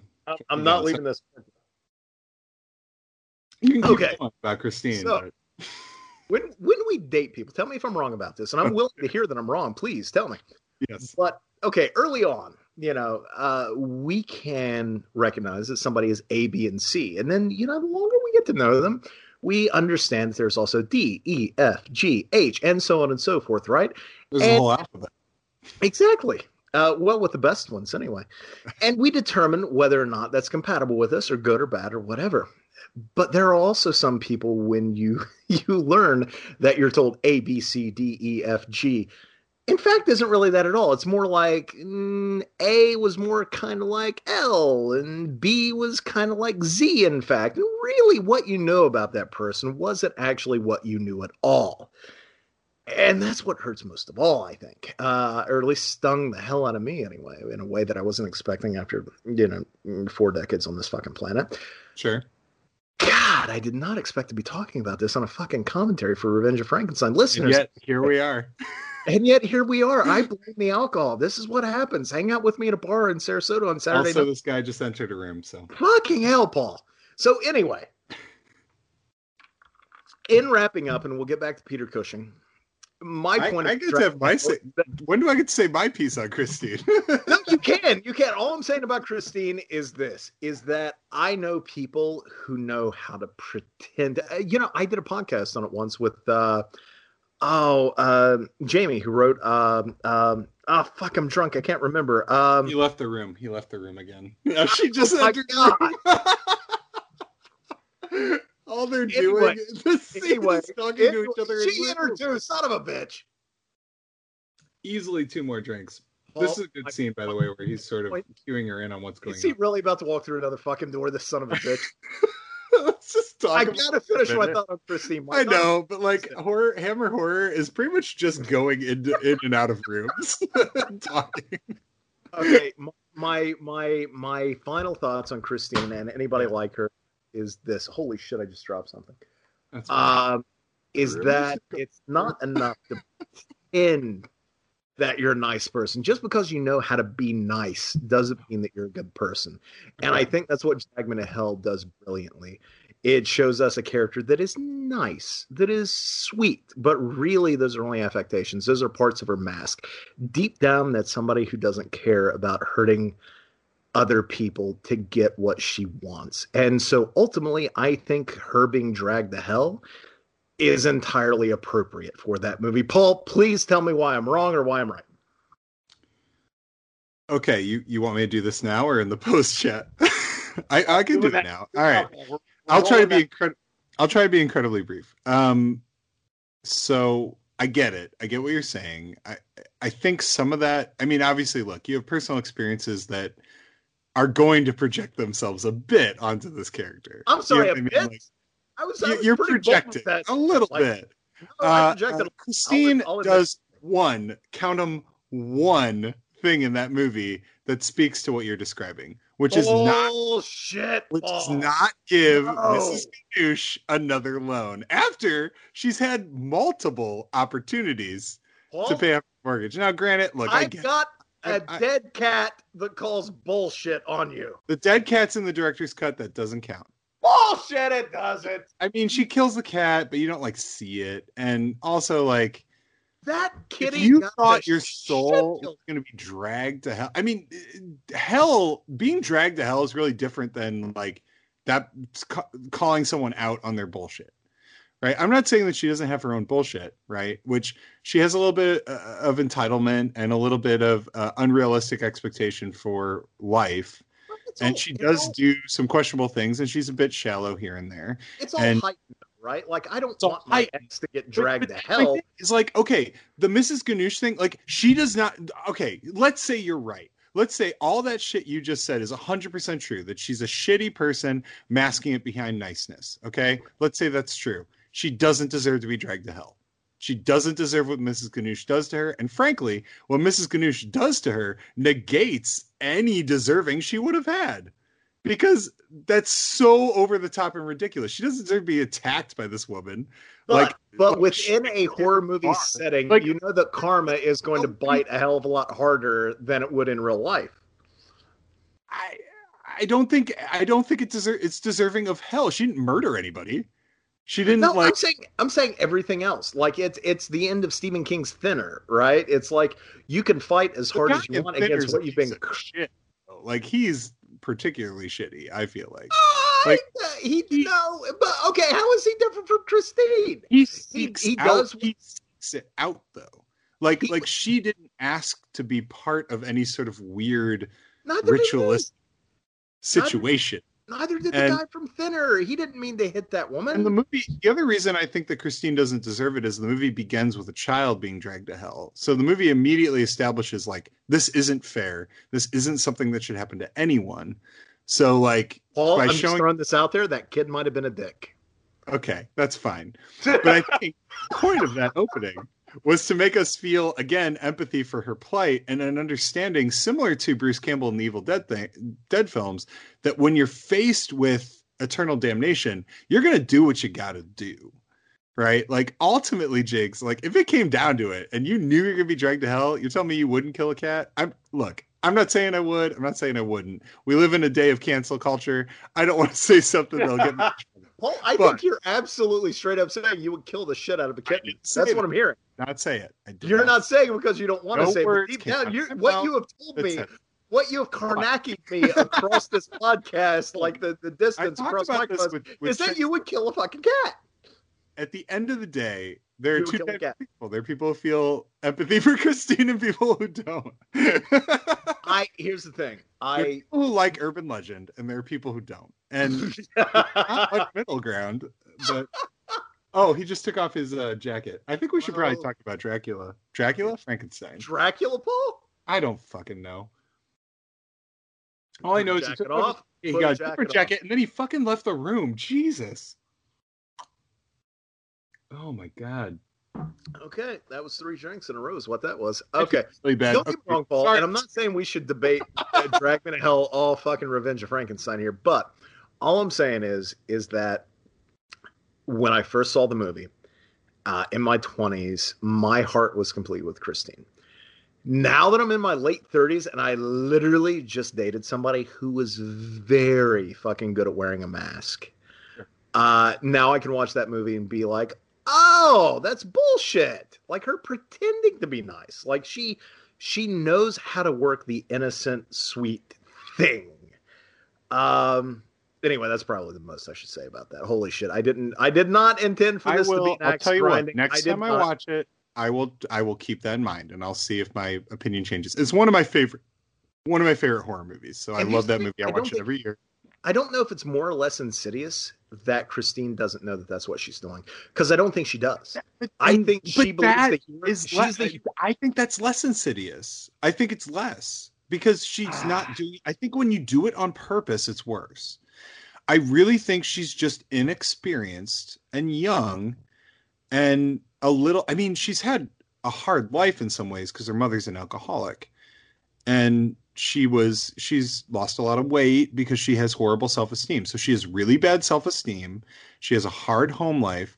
There are things that have happened, right? And then she has she sort of has a redemption point where she could have cursed or she thought she could have cursed her coworker who's a shitty guy too, and she didn't curse him and that's later in the film. That's a little bit redemptive. And i think that's there to show us like she's changing. Because i think but the it, old christine you know, would have given it to him. it goes back to thinner though and what you said like uh, and it's what he does in the final moments. If not the book then certainly the movie. But the gypsy in thinner tells him to die clean and he accepts his curse because you know what he might not have deserved hell he might not have deserved a horrible death, but he did fucking set that train in motion, and he has to accept yeah, that. And I think the same absolutely did. And I think the same thing is true of Christine. I did don't. she deserve? Did she deserve that at the very beginning? Absolutely not. Set in motion. She didn't know this person would curse her. Well, like, exactly, and but you like, know, but that shouldn't have been a factor, Paul. By the time we get to the end, she had an opportunity to die clean. She had an opportunity to own her own shit and she didn't. She still wanted to pass it off to fucking somebody else. One of the best scenes in the movie by the way when she digs I, up mrs ganush is one of the best shot executed. Oh my fucking god i love that scene. It's brilliant. It's oh, gothic brilliant. So i think sam raimi could direct the hell out of a hammer throwback much like tim burton could. But you know what? The first time i saw that movie i was pumping my fist. Put on a, now when i watch it i'm just gonna like yeah, and he put on a jacket. That's two drinks. And he's about to leave. It's really two drinks. He's dressed. It's two drinks. Out. He's leaving okay, the room through a window. That's at least three, two drinks. So drink okay. two.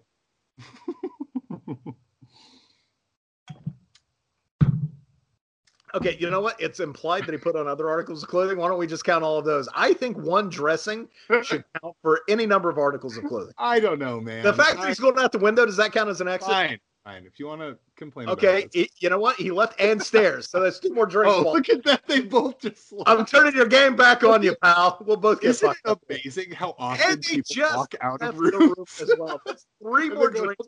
I see stairs too. You ready? Okay, that's four drinks in a row. Stairs. I can't. I can't even watch this movie anymore. All I see are stairs, doors, and clothing. Oh, this guy's going upstairs. Holy shit, that was four drinks. This is an unintelligible commentary at this point. And he went into a room. okay, two more drinks. Stairs and room. At this point, I'm just going to drink out of the bottle. I'm just going to take the bottle.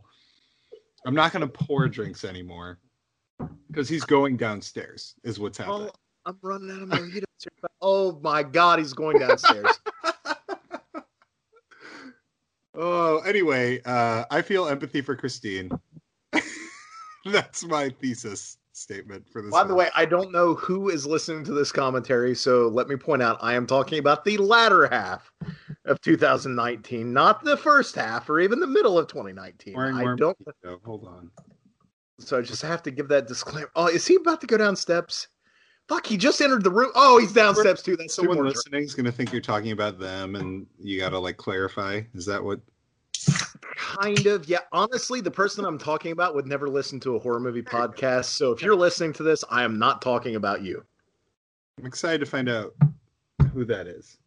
I you see, I haven't. Uh, who that is, Paul, is somebody that used to follow you and unfollowed you out of spite. Oh, you talk. Okay, I know who. yeah, Paul. I know who it is. If I, you don't I just, support it, Trump, I, I am not talking about you. Let's point that out. That was an unpleasant surprise, let me tell you. Oh shit, Jesus. Yeah, yeah. Could you imagine? I love the yeah, that's horrible. I love the. I, I didn't know, Paul. I didn't know. Yeah, that I could date someone that would.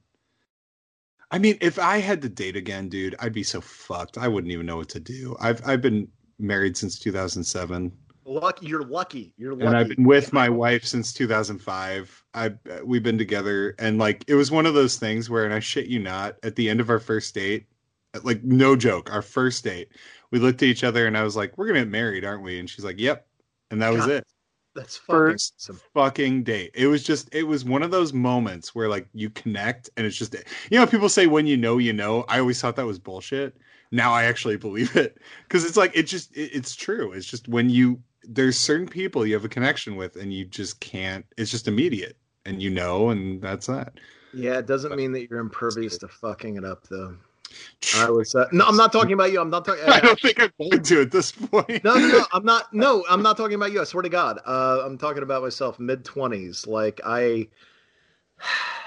There was somebody who was like, you know, I I know what you're talking about. You get the feeling it's like, oh, that person is the one, but it's like.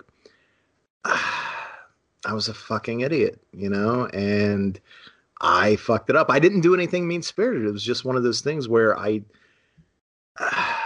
because I was so young, you know, or at least I felt so young, I was like, I, I, I let something lapse that could have been and should have been great. And now I look back on it and I'm like, that was the person, you know, and I fucked it up and I have to live with that. And I think that every every broken relationship that's sort of followed in its wake is kind of karma smacking me on the nose for it, constantly reminding me that I fucked up the one chance that I had of being really happy with somebody like that. Hmm. This commentary got really dark. I apologize. Sorry to hear that, sir. no, I eh, it's I, my uh, fucking. I, I firmly believe, though, that you know we all. Uh, let me try to tie this to the. We all take the path that we sort of need to take, you know, because the lessons we learn from the mistakes we make um, inform us and make us stronger, um, even if we don't want to admit it. So the shit that happens to us, the worst thing that ever happens to us, kind of defines us in some ways. You know, when I think about my life, I've had some pretty shitty things happen to me, and if they hadn't happened to me, um, well, happened to me. If they hadn't happened and affected me in the way that they did, um, I wouldn't be who I am, and I like who I am. But there is a difference between stuff happening to you and you having done them, is there not? Sure. And so, if something happens to you, I got to imagine that, uh, speaking from the outside here, that it's easier to like yourself. Me, Paul, I got to tell you, and I don't think I would share this on a podcast unless I were like four mojitos deep. I don't really like myself. Man. Eh, it's fine, but you know, it's eh, in point well, of fact, I could actually say that for certain. I, I do not care for who I am, and I think all of that is a result of bad choices made early on. You know, I try and be better, certainly, but you know, at this point, well, I think I'm too many bad decisions in and too many losses charted up to actually make a good decision again. I mean, certainly last year was proof of that. I mean, holy shit.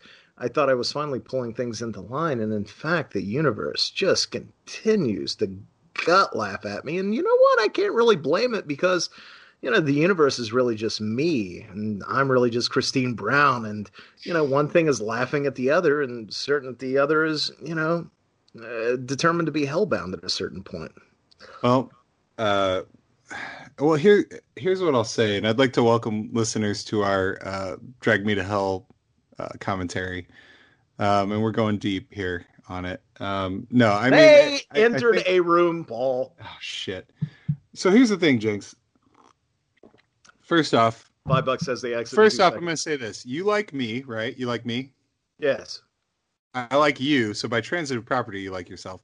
Um, but Don't second, start to, speaking smart at me, Paul. We're too many. It is what it is. It's what it is. You can't fight it.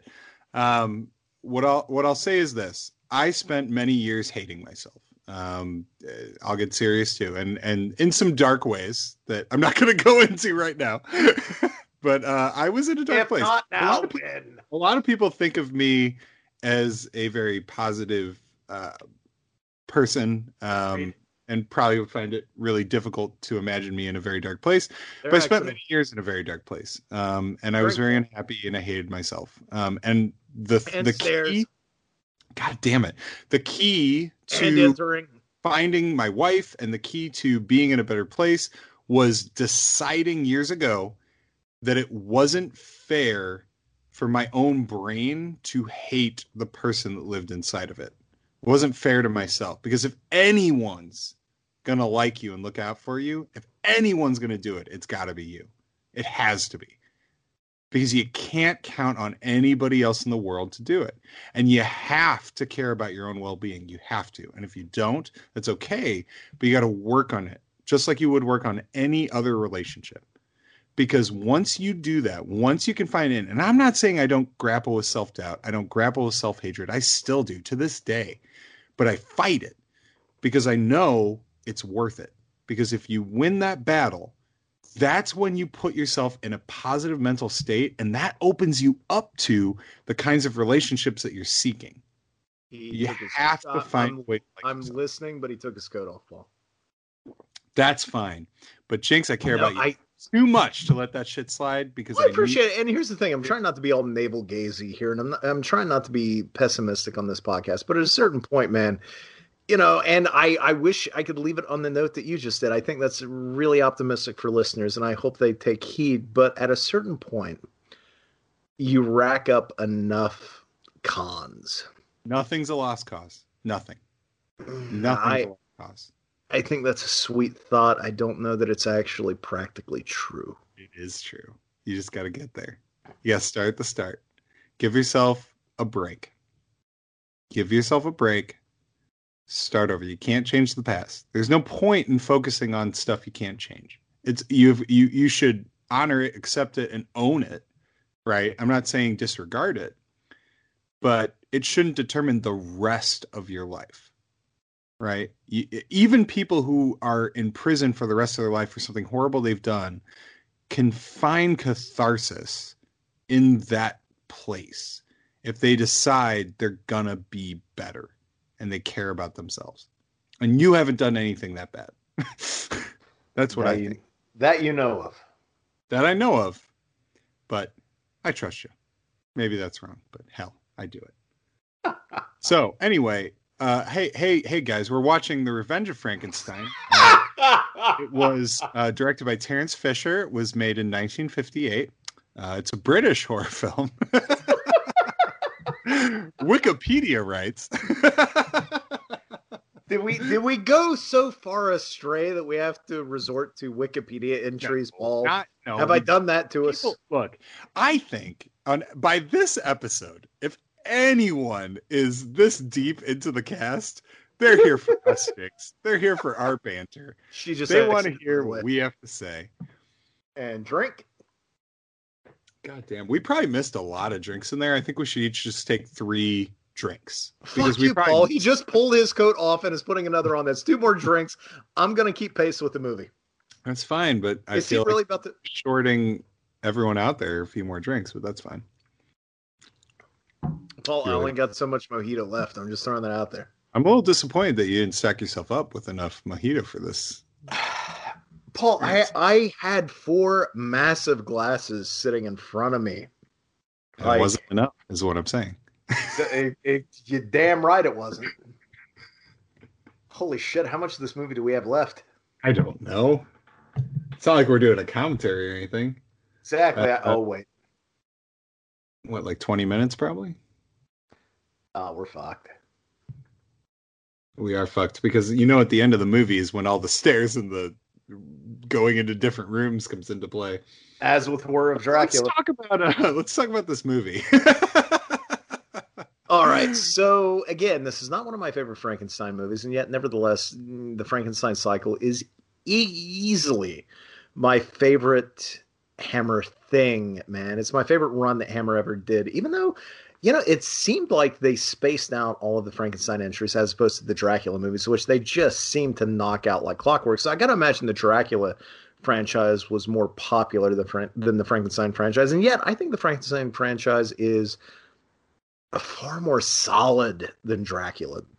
And I think even more so than The Curse of Frankenstein, this is the movie that really sets the tone for the rest of the films. Even though continuity might be a bit dodgy, this is the one that when I look at this movie, again, even though it's not at the top of my list, this movie sets the energy for the later entries more so than Curse ever did. Curse was a bit, I love Curse of Frankenstein. Don't get me wrong. I adore that movie. Yeah.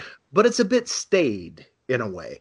Whereas this movie, even though it, it, it doesn't have a huge narrative driver, it has an energy. Like it moves, you know? Yeah, it really and, does. Um, this is a really funny scene, by the way. Uh, this, this, is a scene where she's kind of like, well, you know, we wouldn't just sit on all night and get on with it. And he's like, get on with what? she's like, I'm going home. Like it's a really funny scene where it's like this super horny chick.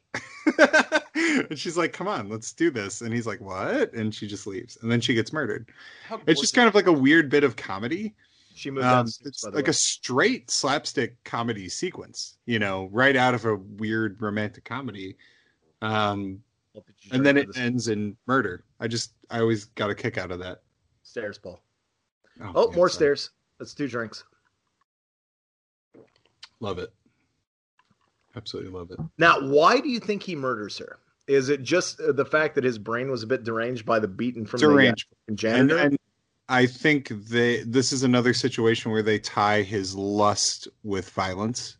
So like it, lust to push to the extreme becomes violence. Like he's because the whole reason he wants to be trans his brain transplanted is because he sort of falls for the girl that he talks to and he wants to be handsome and then you know when he gets put in there and they also mentioned that the what was it the orangutan that they put the brain in like ate its mate or something along those lines earlier um, so they kind of established that it's not a guarantee that it's not going to sort of derange you, but the fact that they say it ate its mate again means like sexual partner. Stairs. Stairs. So I think that was just more what it was sort of representing. You know, it's funny they set up the idea that no matter what, any resurrected person is going to wind up becoming a homicidal madman. So, what are we meant to think of Frankenstein in the final moments of this movie? Well, I always took it as um so you see Frankenstein, he's exactly as he always was, and I think that was just saying like, yeah, he is a sociopath. He always has been. You know, so he's not any different. I, that's kind of how I looked at it. It was a confirmation that he's he is what we thought he was. Makes sense. Okay, Paul, inevitably this is the moment in the podcast where you have to regale listeners on your own. I have to go make more drinks because God, you mo- you mojitoed me I out. I don't have so- like a good Kubrick thing this time. holy shit, I haven't even heard that yet. So that's gonna yeah. be fascinating. You, you're right. in for a treat. I will okay. be back, sir. You're, you're, gonna have to you're gonna have to count up how many drinks I need to take to make up for this. Right. Ready? Okay, I'm leaving in three, two, Okay, listeners, we're going to um, lie to Jinx. We're going to say a lot of stairs and clothing were exchanged in this sequence, and we're going to tell him he needs to take. I think five. I think that's it's like a high number, but not too much. So that's what we'll tell him. Um, at this point in the film, I don't know. I'm I'm pretty into it. I love the idea of the hunchback character, uh, Carl, sort of regressing into his previous self. This scene's kind of interesting, and in fact, um, originally, uh, I was reading, I don't know where, but oh, in the trailer, there was an alternate take in which uh, Frankenstein calls out Carl multiple times to uh, the, you know, Carl himself, who's like yelling Frankenstein. And they remove that scene because they were worried that it would implicate him more as being the actual Frankenstein. Like it would be weird that he knows that guy's name who's accusing him as be, of being Frankenstein. I think it's kind of interesting that this, it was scripted that way and intended that way because it, it, it, adds a more personal touch. Um, and I like the idea of him looking upon him silently and not saying his name. That feels more in the sort of reserved Victor Frankenstein mentality. I also like how uninterested he is in a relationship, you know. When they show him earlier and he's like and the woman makes him put his ear to her chest and he's just kind of looking at his pocket watch and there where she's talking to him and he's more just interested in the facts and not her. He has a one track mind, so to speak. But yeah, this is the scene itself where he's yelling, and in the other take, he uh, Victor actually calls Carl to him, as opposed to just watching him silently.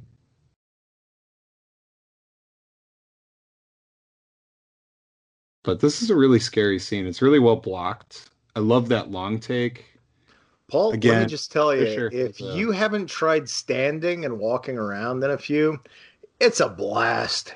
i Um, and you interrupted my thought, but that's fine. Uh, you missed uh, five instances of clothing and rooms. I've already drank those five, but you need five drinks. Bullshit. Really? Yeah, ask the listeners. They'll back me up. Listeners, is he lying to me? Uh, go like ahead and tweet at Jinx uh, and let him know that I am not lying right, right. now. Because I know you're all listening live. Five drinks. Okay. Five. Five full drinks. I've already poured another one. Actually, I'm in the process of refilling again because it was a fucking roller coaster ride. oh my god! All right, and uh, other various situations. Okay, just took uh, just took five drinks. Feeling well, that. I'm proud. Yeah, I feel that that was the right decision. Holy shit! You did that. Good Look luck walking next time. Look at this guy's coat. It's impressive as hell. Wait That's about. That's about all I've got for this commentary. You know, again, we're going to peter out pretty early on, I think, as far as what we're able to provide people commentary wise. You realize that the last halves of these things are just going to be people laughing at us. That's fine. I look, most of the reason I listen to any podcast Jinx, is I like the banter between the people on them. I like hearing them talk about horror movies or whatever movies and just just kind of hearing them shoot the shit. That that's kind of what I like. Fair enough. Not everybody likes that. Um, and for those people, they probably won't listen to this. But you know, five bucks says the son of a bitch walks down. Says, he, "Damn it, he did." Good. Yeah. I tried to front load my hammer commentaries with actual relative information. Although I was really proud of myself. When you left, I actually provided a tidbit about the scene that was occurring. I was I was like, wow, I actually have something uh, to offer. Hell you say. I swear to God, you have to listen to it. You'll okay, did it have I'll... anything to do with the flower that he pins in his lapel? Because I feel like there's Nothing. a weird arc there. there's an arc that that man has oh, with the I, flowers really like this scene where he's kind of like where he where uh they they want to have like a council to discuss whether or not he's Frankenstein and Hans is like, "Don't go, leave the country." And Frankenstein's like, "Fuck that! I'm gonna go talk to all those sons of bitches. I'm gonna lie." You know, and he just doesn't give a shit. Like he's not even remotely scared. Okay, not for nothing. Does he not convince you though that he's not Frankenstein? He completely convinces me. I mean, I I can't believe there's And I mean, that's what's so good about how he plays. Like, and that's again why I feel he's sociopathic. Is he doesn't have any fear. He doesn't care. And, and and if he is caught, his mind will just transition to the next mode of survival that it has to be in. Okay, you so know, let the, me ask you then: Do you find him at any point to be? And you have talked about writing a paper about his arc in the movies, and I would love yes, to read it. I but really want to write. I I, th- I, would read the hell out of it. I've read your uh, Hammer columns on Bloody Disgusting, sir, and every listener out there should go to Bloody Disgusting, look up Paul's Hammer column. Anyway, how do you reckon then with his more? Again, if not heroic, then certainly he's the protagonist. But that type of role in the later movies, in the third and fourth films. How do you think that figures into the man that we've seen in the first two movies? I love the scene. Um, I think of him a bit like I he just entered the room, by the way. Oh, shit, and and I know you asked me a question, but I also want to just comment on this scene. I fucking love this scene. This yeah, when they turn on him. So well, and good. again, okay, so this scene actually ties into how I reckon with the later movies. Okay, so some of his sociopathy is learned behavior. And what I mean by that is he grew up isolated, he didn't have family. Um, he didn't have anyone to answer to. He was a fucking baron, so everyone was like afraid of him, and he doled out money wherever he wanted. So some of his sociopathy is learned. Um, I'm not saying he can't feel. I'm saying he learned not to. And I think as the films progress, he learns how to a little bit. Um, and I, I, think of him a little bit like I think of Dexter, you know, the show Dexter, oh, which yeah. did not end well, but has some really good ideas in it. And I think well, some of the not for nothing, I think it ended perfectly, and oh. I know I'm in the minority uh, there. I disagree, but anyway. Okay, okay, uh, we're gonna fight about Dexter. We will talk. Don't wait. We gotta wait till the end of the movie. We'll talk about Dexter at the end of the movie. I hate I, it. I'm, I'm but, raring to go about Dexter. Okay, now. we could do it. Um, but what I'll say is that the villain of the show Dexter and the villain that should have emerged is not Dexter himself, it's Harry. It's his adopted father. That is the villain of the show, in my opinion. He is the bad guy. Um, and he's the one that taught Dexter to kill people when he could have got Dexter help early on, and Dexter probably would have been fine. That's what I think because basically he, he's convinced at the beginning of the series that he can't feel anything, he can't love anybody, and then very quickly he learns, oh shit, I love a lot of people, and I'm in love with my wife or this woman. I'm going to marry her, and I love I love her kids, and I love my sister. But no, I can't love anyone. And the only reason he doesn't think he can love anyone is because we keep seeing these flashbacks to Harry going, now you know you can't love anyone. You know, it's like that. That is what fucks him up. Is this man who decided to fucking like take it under his own arms as opposed to getting him the help he needed to see him through whatever he was going through and what weird dark desires he had. Now, now again, going back to the Christine talk that we did, the Christine Brown talk that we did, you know that Harry did not do that with malice. He did no, it with love. and Fucked, and Harry was Dexter's dark passenger. That's who De- that's that's what that show that would have been such a better ending is that the dark passenger manifests itself as Harry because that's who it is. By the end of that show, the only reason Dexter's doing what he's doing is because Harry taught him to do it. And he has love and respect for Harry. But that love and respect has been twisted into him believing it's his psychosis, which it isn't the case it was just taught to him that way because Dexter was young, fucked up, and needed help. And Harry did the wrong thing. And he yes, did, he, did, he did the wrong did thing, but he did it out of love. I agree, but he's still the dark passenger. He's still the villain. I agree. Okay, and, so and so what so Harry you, does you is vilify. a lot fucking worse than what Christine does. oh bullshit! Yes, I, I, no, no, Christine no. And here's why. Here's why. Fucking people being murdered. He, no, no, no, no, no, no, no. Christine does what she does only for herself. Yes, Harry harbors Harry, a, Harry harbors a, well, um, Harry harbors a kid that he knows is a danger to himself and his loved ones, and yet he still tries. Does right. he fuck up? He absolutely he fucks majorly, up. and he's a, he anyway, he majorly like does. He um, majorly does. But that is the best that that guy can do under the circumstances. Sure, that what he, he thought felt. he could do, which wasn't again. He, he made a he made a hard and fast decision. He went full tilt into it, and it and it led to a lot of really bad things happening. But anyway, but at a certain uh, point, what I, and uh, you know what, we can bring this back to Victor Frankenstein too. But when it goes to Dexter, like we're missing like the titular, most important thing about the movie. Like his ultimate revenge is is creating a new body and self and having and, and also I wanted to bring something up here. His revenge though? Like what is the revenge of Frankenstein here, do you think?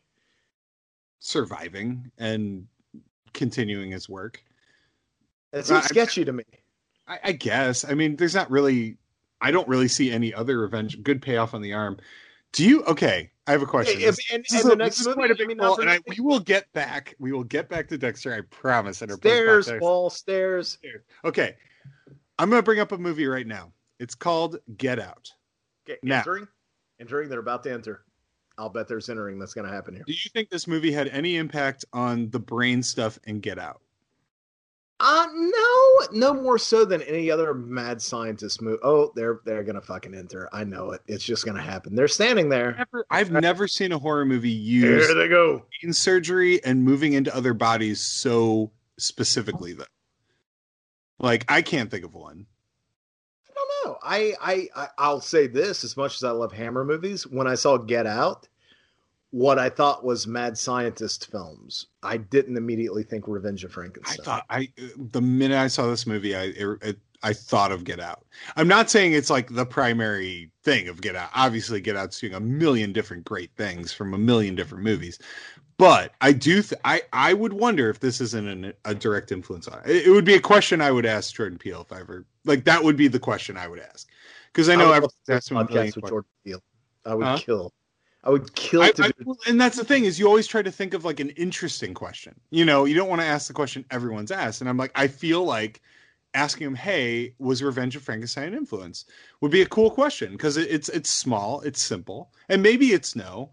But I feel I was like going to say, what what if the answer is no? Okay, well uh, then I would say, well, I, I, I just thought of it when I it, and that's that. And I would move on, and I'd walk away, and that would be that. But you know what? I would ask him and I'd say, "Hey, one time I talked to Jordan Peele and it was pretty cool." oh God, I would too. I would I would kill the podcast with that guy. Um, I love this. I love this ending, by the way. Oh, with the arm and the payoff of the tattoo. Can we can we just say that Doctor Frankenstein or Baron Frankenstein chooses really shit alter names or AKAs? Like, you know, it's like if you look like that, don't call yourself Doctor Stein. Don't call yourself Dr. Frank. You know what? My name is Dr. Frankenstein. that was joke. He's playing jacket. That was my drunk joke. It was good. Uh, he's playing on a jacket. Oh fucking hell! Are we a flower to his lapel. That's kind of like clothing. Drink, motherfucker, drink. And guess what he's doing? guess what the final shot of the film is? he's Son of a bitch well, no, no. Is he? Re- oh, yeah, he is. He is. He there. absolutely is. And this gotta love the monocle. Look at that suave son of a bitch, curling his mustache. Almost like they have. It's almost like they're married. Like they have like a like a. Not, I'm not saying they have a romantic relationship, but there's a there's a intimacy that those two share that he never shares with a woman. Oh, they they they experimented behind closed doors, Paul. It it happened. Um, I would buy it, and I would actually think that was a little more endearing in some ways. I think like, knowing that he had somebody that he had some level of intimacy with, but his intimacy was always with other other men until the later films. Obviously, there's uh, a very unfortunate rape in a later film. Um, that nobody seems to like, so I'm not quite sure why it's even in the movie. Um, but uh, at any rate, so um, well, listeners, that is the Revenge of Frankenstein. Here we, we watched the whole the thing, and we talked about. I feel we talked about the movie the entire way through. We never gave a very thorough understanding of the film. You know, I've listened to a lot of commentaries at this point. I think we went through, gosh, every aspect, don't you? I mean, we talked about. We didn't really talk about the script at all. My, uh, my Jimmy Sangster's great script. I guess I kind of touched on it. My tummy is warm. Okay, that's not really the question I asked, but that's fine. right. So you wanted to give me shit about Dexter's terrible ending. Go ahead, do it. All right, motherfucker. Okay, listen. it's listen. a fucking awful ending, dude. Okay, before I before I start in, why is it a terrible ending? Okay. Um. All right. So anyone that hasn't seen Dexter and plans on watching it, be aware I am about to spoil a lot of things about the final season. Okay. Um, I will try to be brief because I want to give Jinx his his say. And can I also can I preface this a little bit? Is that okay? If I yeah, just preface my argument. Okay. I feel the first season of Dexter is one of the best seasons of television ever made. I love it. I think it's perfect. I think it's wonderful. I think it sets up a fantastic series that I'm very excited to watch. I think season two should have been transplanted and have and had been its final season. Most of what happens in season two should have been the ending. So the Bay Harbor Butcher, tracking Dexter down, that is what the show should have been building to. Because ultimately, the premise of, hey, we have a serial killer, he only kills bad guys, but he's also a cop and he's a lot of cop friends. Like, the ultimate payoff of that show should be everybody figuring out who he is. That's what that show needs to lead to for it to be satisfying, in my opinion. Um, having said that, it decided to do the Bay Harbor Butcher season in season two and frame it as another cop, um, and then be out of the way in a very sort of quick, truncated. You know, we want to pay off this sort of really cool plot point as quickly as we can. And then the show was a little listless in season three, in my opinion. Season four was really good where they brought in John Lithgow as the Trinity Killer. Um, and that was when the initial uh, uh, series showrunner left. And at the end of season four, um, his wife, again, I'm spoiling stuff, but the end of season four, his wife dies, which to me was a great moment in that show because Dexter's a character who always talks about how he can't feel anything. He doesn't love anybody. He can't feel anything. He fakes it because he's a sociopath and he knows that's what he's supposed to do. And yet, and yet, he does care about his wife and he does care about his sister and he does care about his wife's kids, which flies in the face of the narrative that we're constantly being told, which means that he's wrong. He is wrong about his inability to care. And when he comes upon his dead wife's body at the end of season four, there's a change in Dexter. And we can sense it and we see, holy shit, he's now experiencing real loss, similar to when his stepfather died, who taught him how to sort of survive in the world being sociopathic. Um, and his world's about to crash down upon him. Now, a good show would capitalize on this moment and change the format of everything we know. Like uh, I'll I'll reference something to to give you an example. Breaking Bad. Breaking Bad is a show where there's a character who's selling drugs and he's lying to his family about it. Now, most shows that are bad shows would run that all the way to the end, that lie. But no, at about the season two mark, right way halfway through at the end of season two, his wife finds out that he's selling drugs and it fucks up his whole life. And the entire show has to change to match that story element because it doesn't make sense that he'd be able to do those things and not get caught. So in season five of Dexter, when his wife is killed, the whole show should change, right? Like he should now have to take care of his kids. He has a baby. He's got his wife's kids. His wife is dead. He's actually going to experience emotion. And what the show decides to do is basically throw away in the first episode his emotional attachment to his wife, where he goes and just randomly kills somebody. And then after that, he's basically fine. They remove the, sh- the kids from the show so he doesn't have to deal with them. And they give him this like maid that watches his baby all the time at all hours of the night. So the show doesn't have to change. And it's very poorly written and it doesn't make any sense and it just shits in the face of the emotional change that should have happened in the character. So that's the first point where I started to not like the show.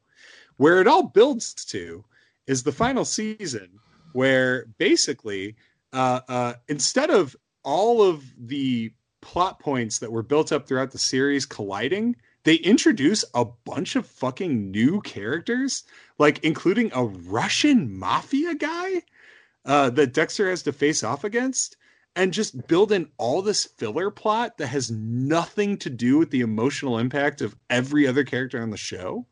Um, and make him deal with that. Then they bring back a random serial killer girlfriend that he had in the later seasons to take his son so he has somewhere to go which again flies in the face of the emotional change that Dexter should actually have. Um, they basically write out his other kids, so we never really have to deal with them. They live with their grandparents, and they show up every once in a while for like, you know, sweeps week or whatever the fuck it is.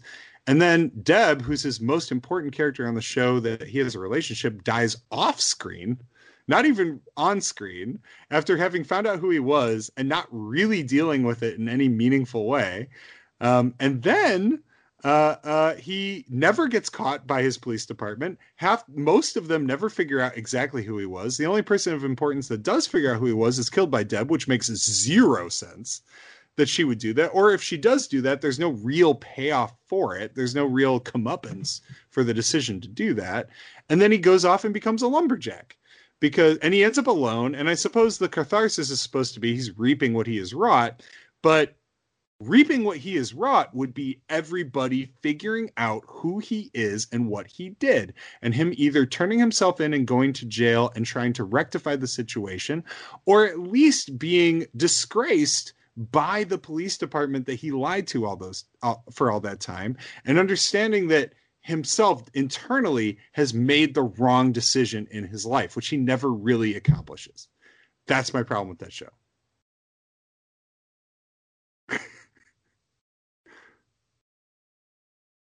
Long pause. No, I hear you. I apologize. This is more negative than I really like to be, and I actually feel really guilty about saying all that now that I said it. Um, and I think Jakes is mad at me. no, I'm not. I tell you what, I'm going to finish up here, and then uh, we're going to hop off here because I'm about to be sick. I think. Um, Sorry. No, when it comes to Dexter, I think the final season is weak. I don't think it ties up every loose end what I do love about it is that it presents him with the punishment that he deserves.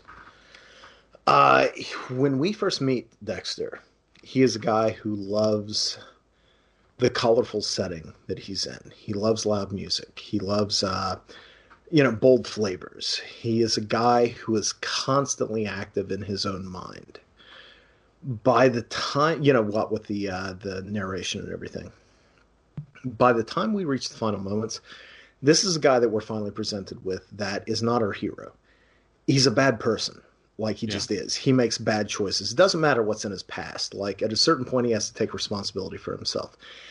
And in the final moments, he is a guy who, rather than the job that challenged him creatively, he is put into a job that's manual labor rather than being in a setting that is colorful and vibrant and full of life, he is in a gray, drab setting.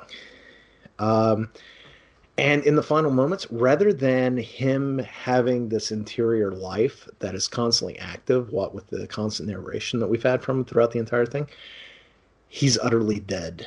There is not a word that is spoken inside of his own head. He is working as a trucker in a gray, wet, horrible setting, and his inner life is utterly dead. And that to me, as much as I like Dexter and as much as I sympathize with Dexter, that is the ending that Dexter deserves. And we, deep down as a viewer, we know it. Like, we want him to go on. We want him to go on punishing bad people we want him to be, you know, we want him to have his Cuban sandwiches and his mango shakes, and we want him to wear flashy collars, and we want him to be doing cool blood splatter stuff. And we want him to be commenting on everything with this wry sort of humor that he does because that's charming to us. Sure. But in the final moments, he is given what he really deserves and what we as audience members should have expected for him from the very beginning which is no matter how many seasons, not just ending at the fourth, but later on, you know, whether it be a season devoted to familial love or fulfillment in one's job or religion or a family life or all of the little steps that every single season gives him towards becoming a real life person. And this is a Pinocchio tale. Yeah, yeah. We get I... to the ending that he finally deserves, which is punishment. He deserves that ending. And frankly, we do too. And it sucks because it swats us on the nose. But really, I can't think of any better final moments for that character. I have no issue with him ending up in a place like that. I have an issue with how the entire show, like how it's written. I, I don't, I don't, I think it treats the rest of the cast and the rest of the story with very little respect. Is what I'm getting at. Like I was offended by how little respect it had for the narrative it set up. So I'm looking at narratively, not like uh sort of philosophically. Philosophically, absolutely great ending. That's exactly what he deserved. He deserves to be unhappy, that motherfucker. But like, I, I think it's kind of like a Christine situation where you have no empathy for Christine, but I do. I have no empathy for Dexter, um, like at all in that show. By the end, I have none. So when he, when he gets there, I'm kind of like, yeah, okay, fine. But I wish this ending had taken a completely different path with better writing that honored the six seasons of TV I watched to get here. That that's why I don't watch a lot of TV shows. Is I feel like most TV shows just disappoint me. It's like I dedicate, you know, if a movie disappoints me, I dedicated 90 minutes, whatever. You know, it's not going to ruin my night. If I dedicated 60 hours to watching a show, it better amount to something great. And I don't have a lot of time in my eyes to like sort of suffer shitty writing and bad plotting and a lack of effort to make something cohesive, you know, just because it ends up in the right place. Does that make sense? No, it totally does. Unfortunately, I think we've reached the end of our time. okay. Paul, where can people find you at online? I'm I'm am, not well, sir. You're good. We can we can cut it off. I'm at Paul is great 2000 on Twitter. I'm sorry for all the negativity at the end. I actually do like things for the most part, and I do like the first season of Dexter. First season of Dexter is great. All right. I am at Jinx1981. Feel free to tweet me and tell me what a wimp I've become by the end of this episode. Folks, until next time, thanks so much and have a great weekend.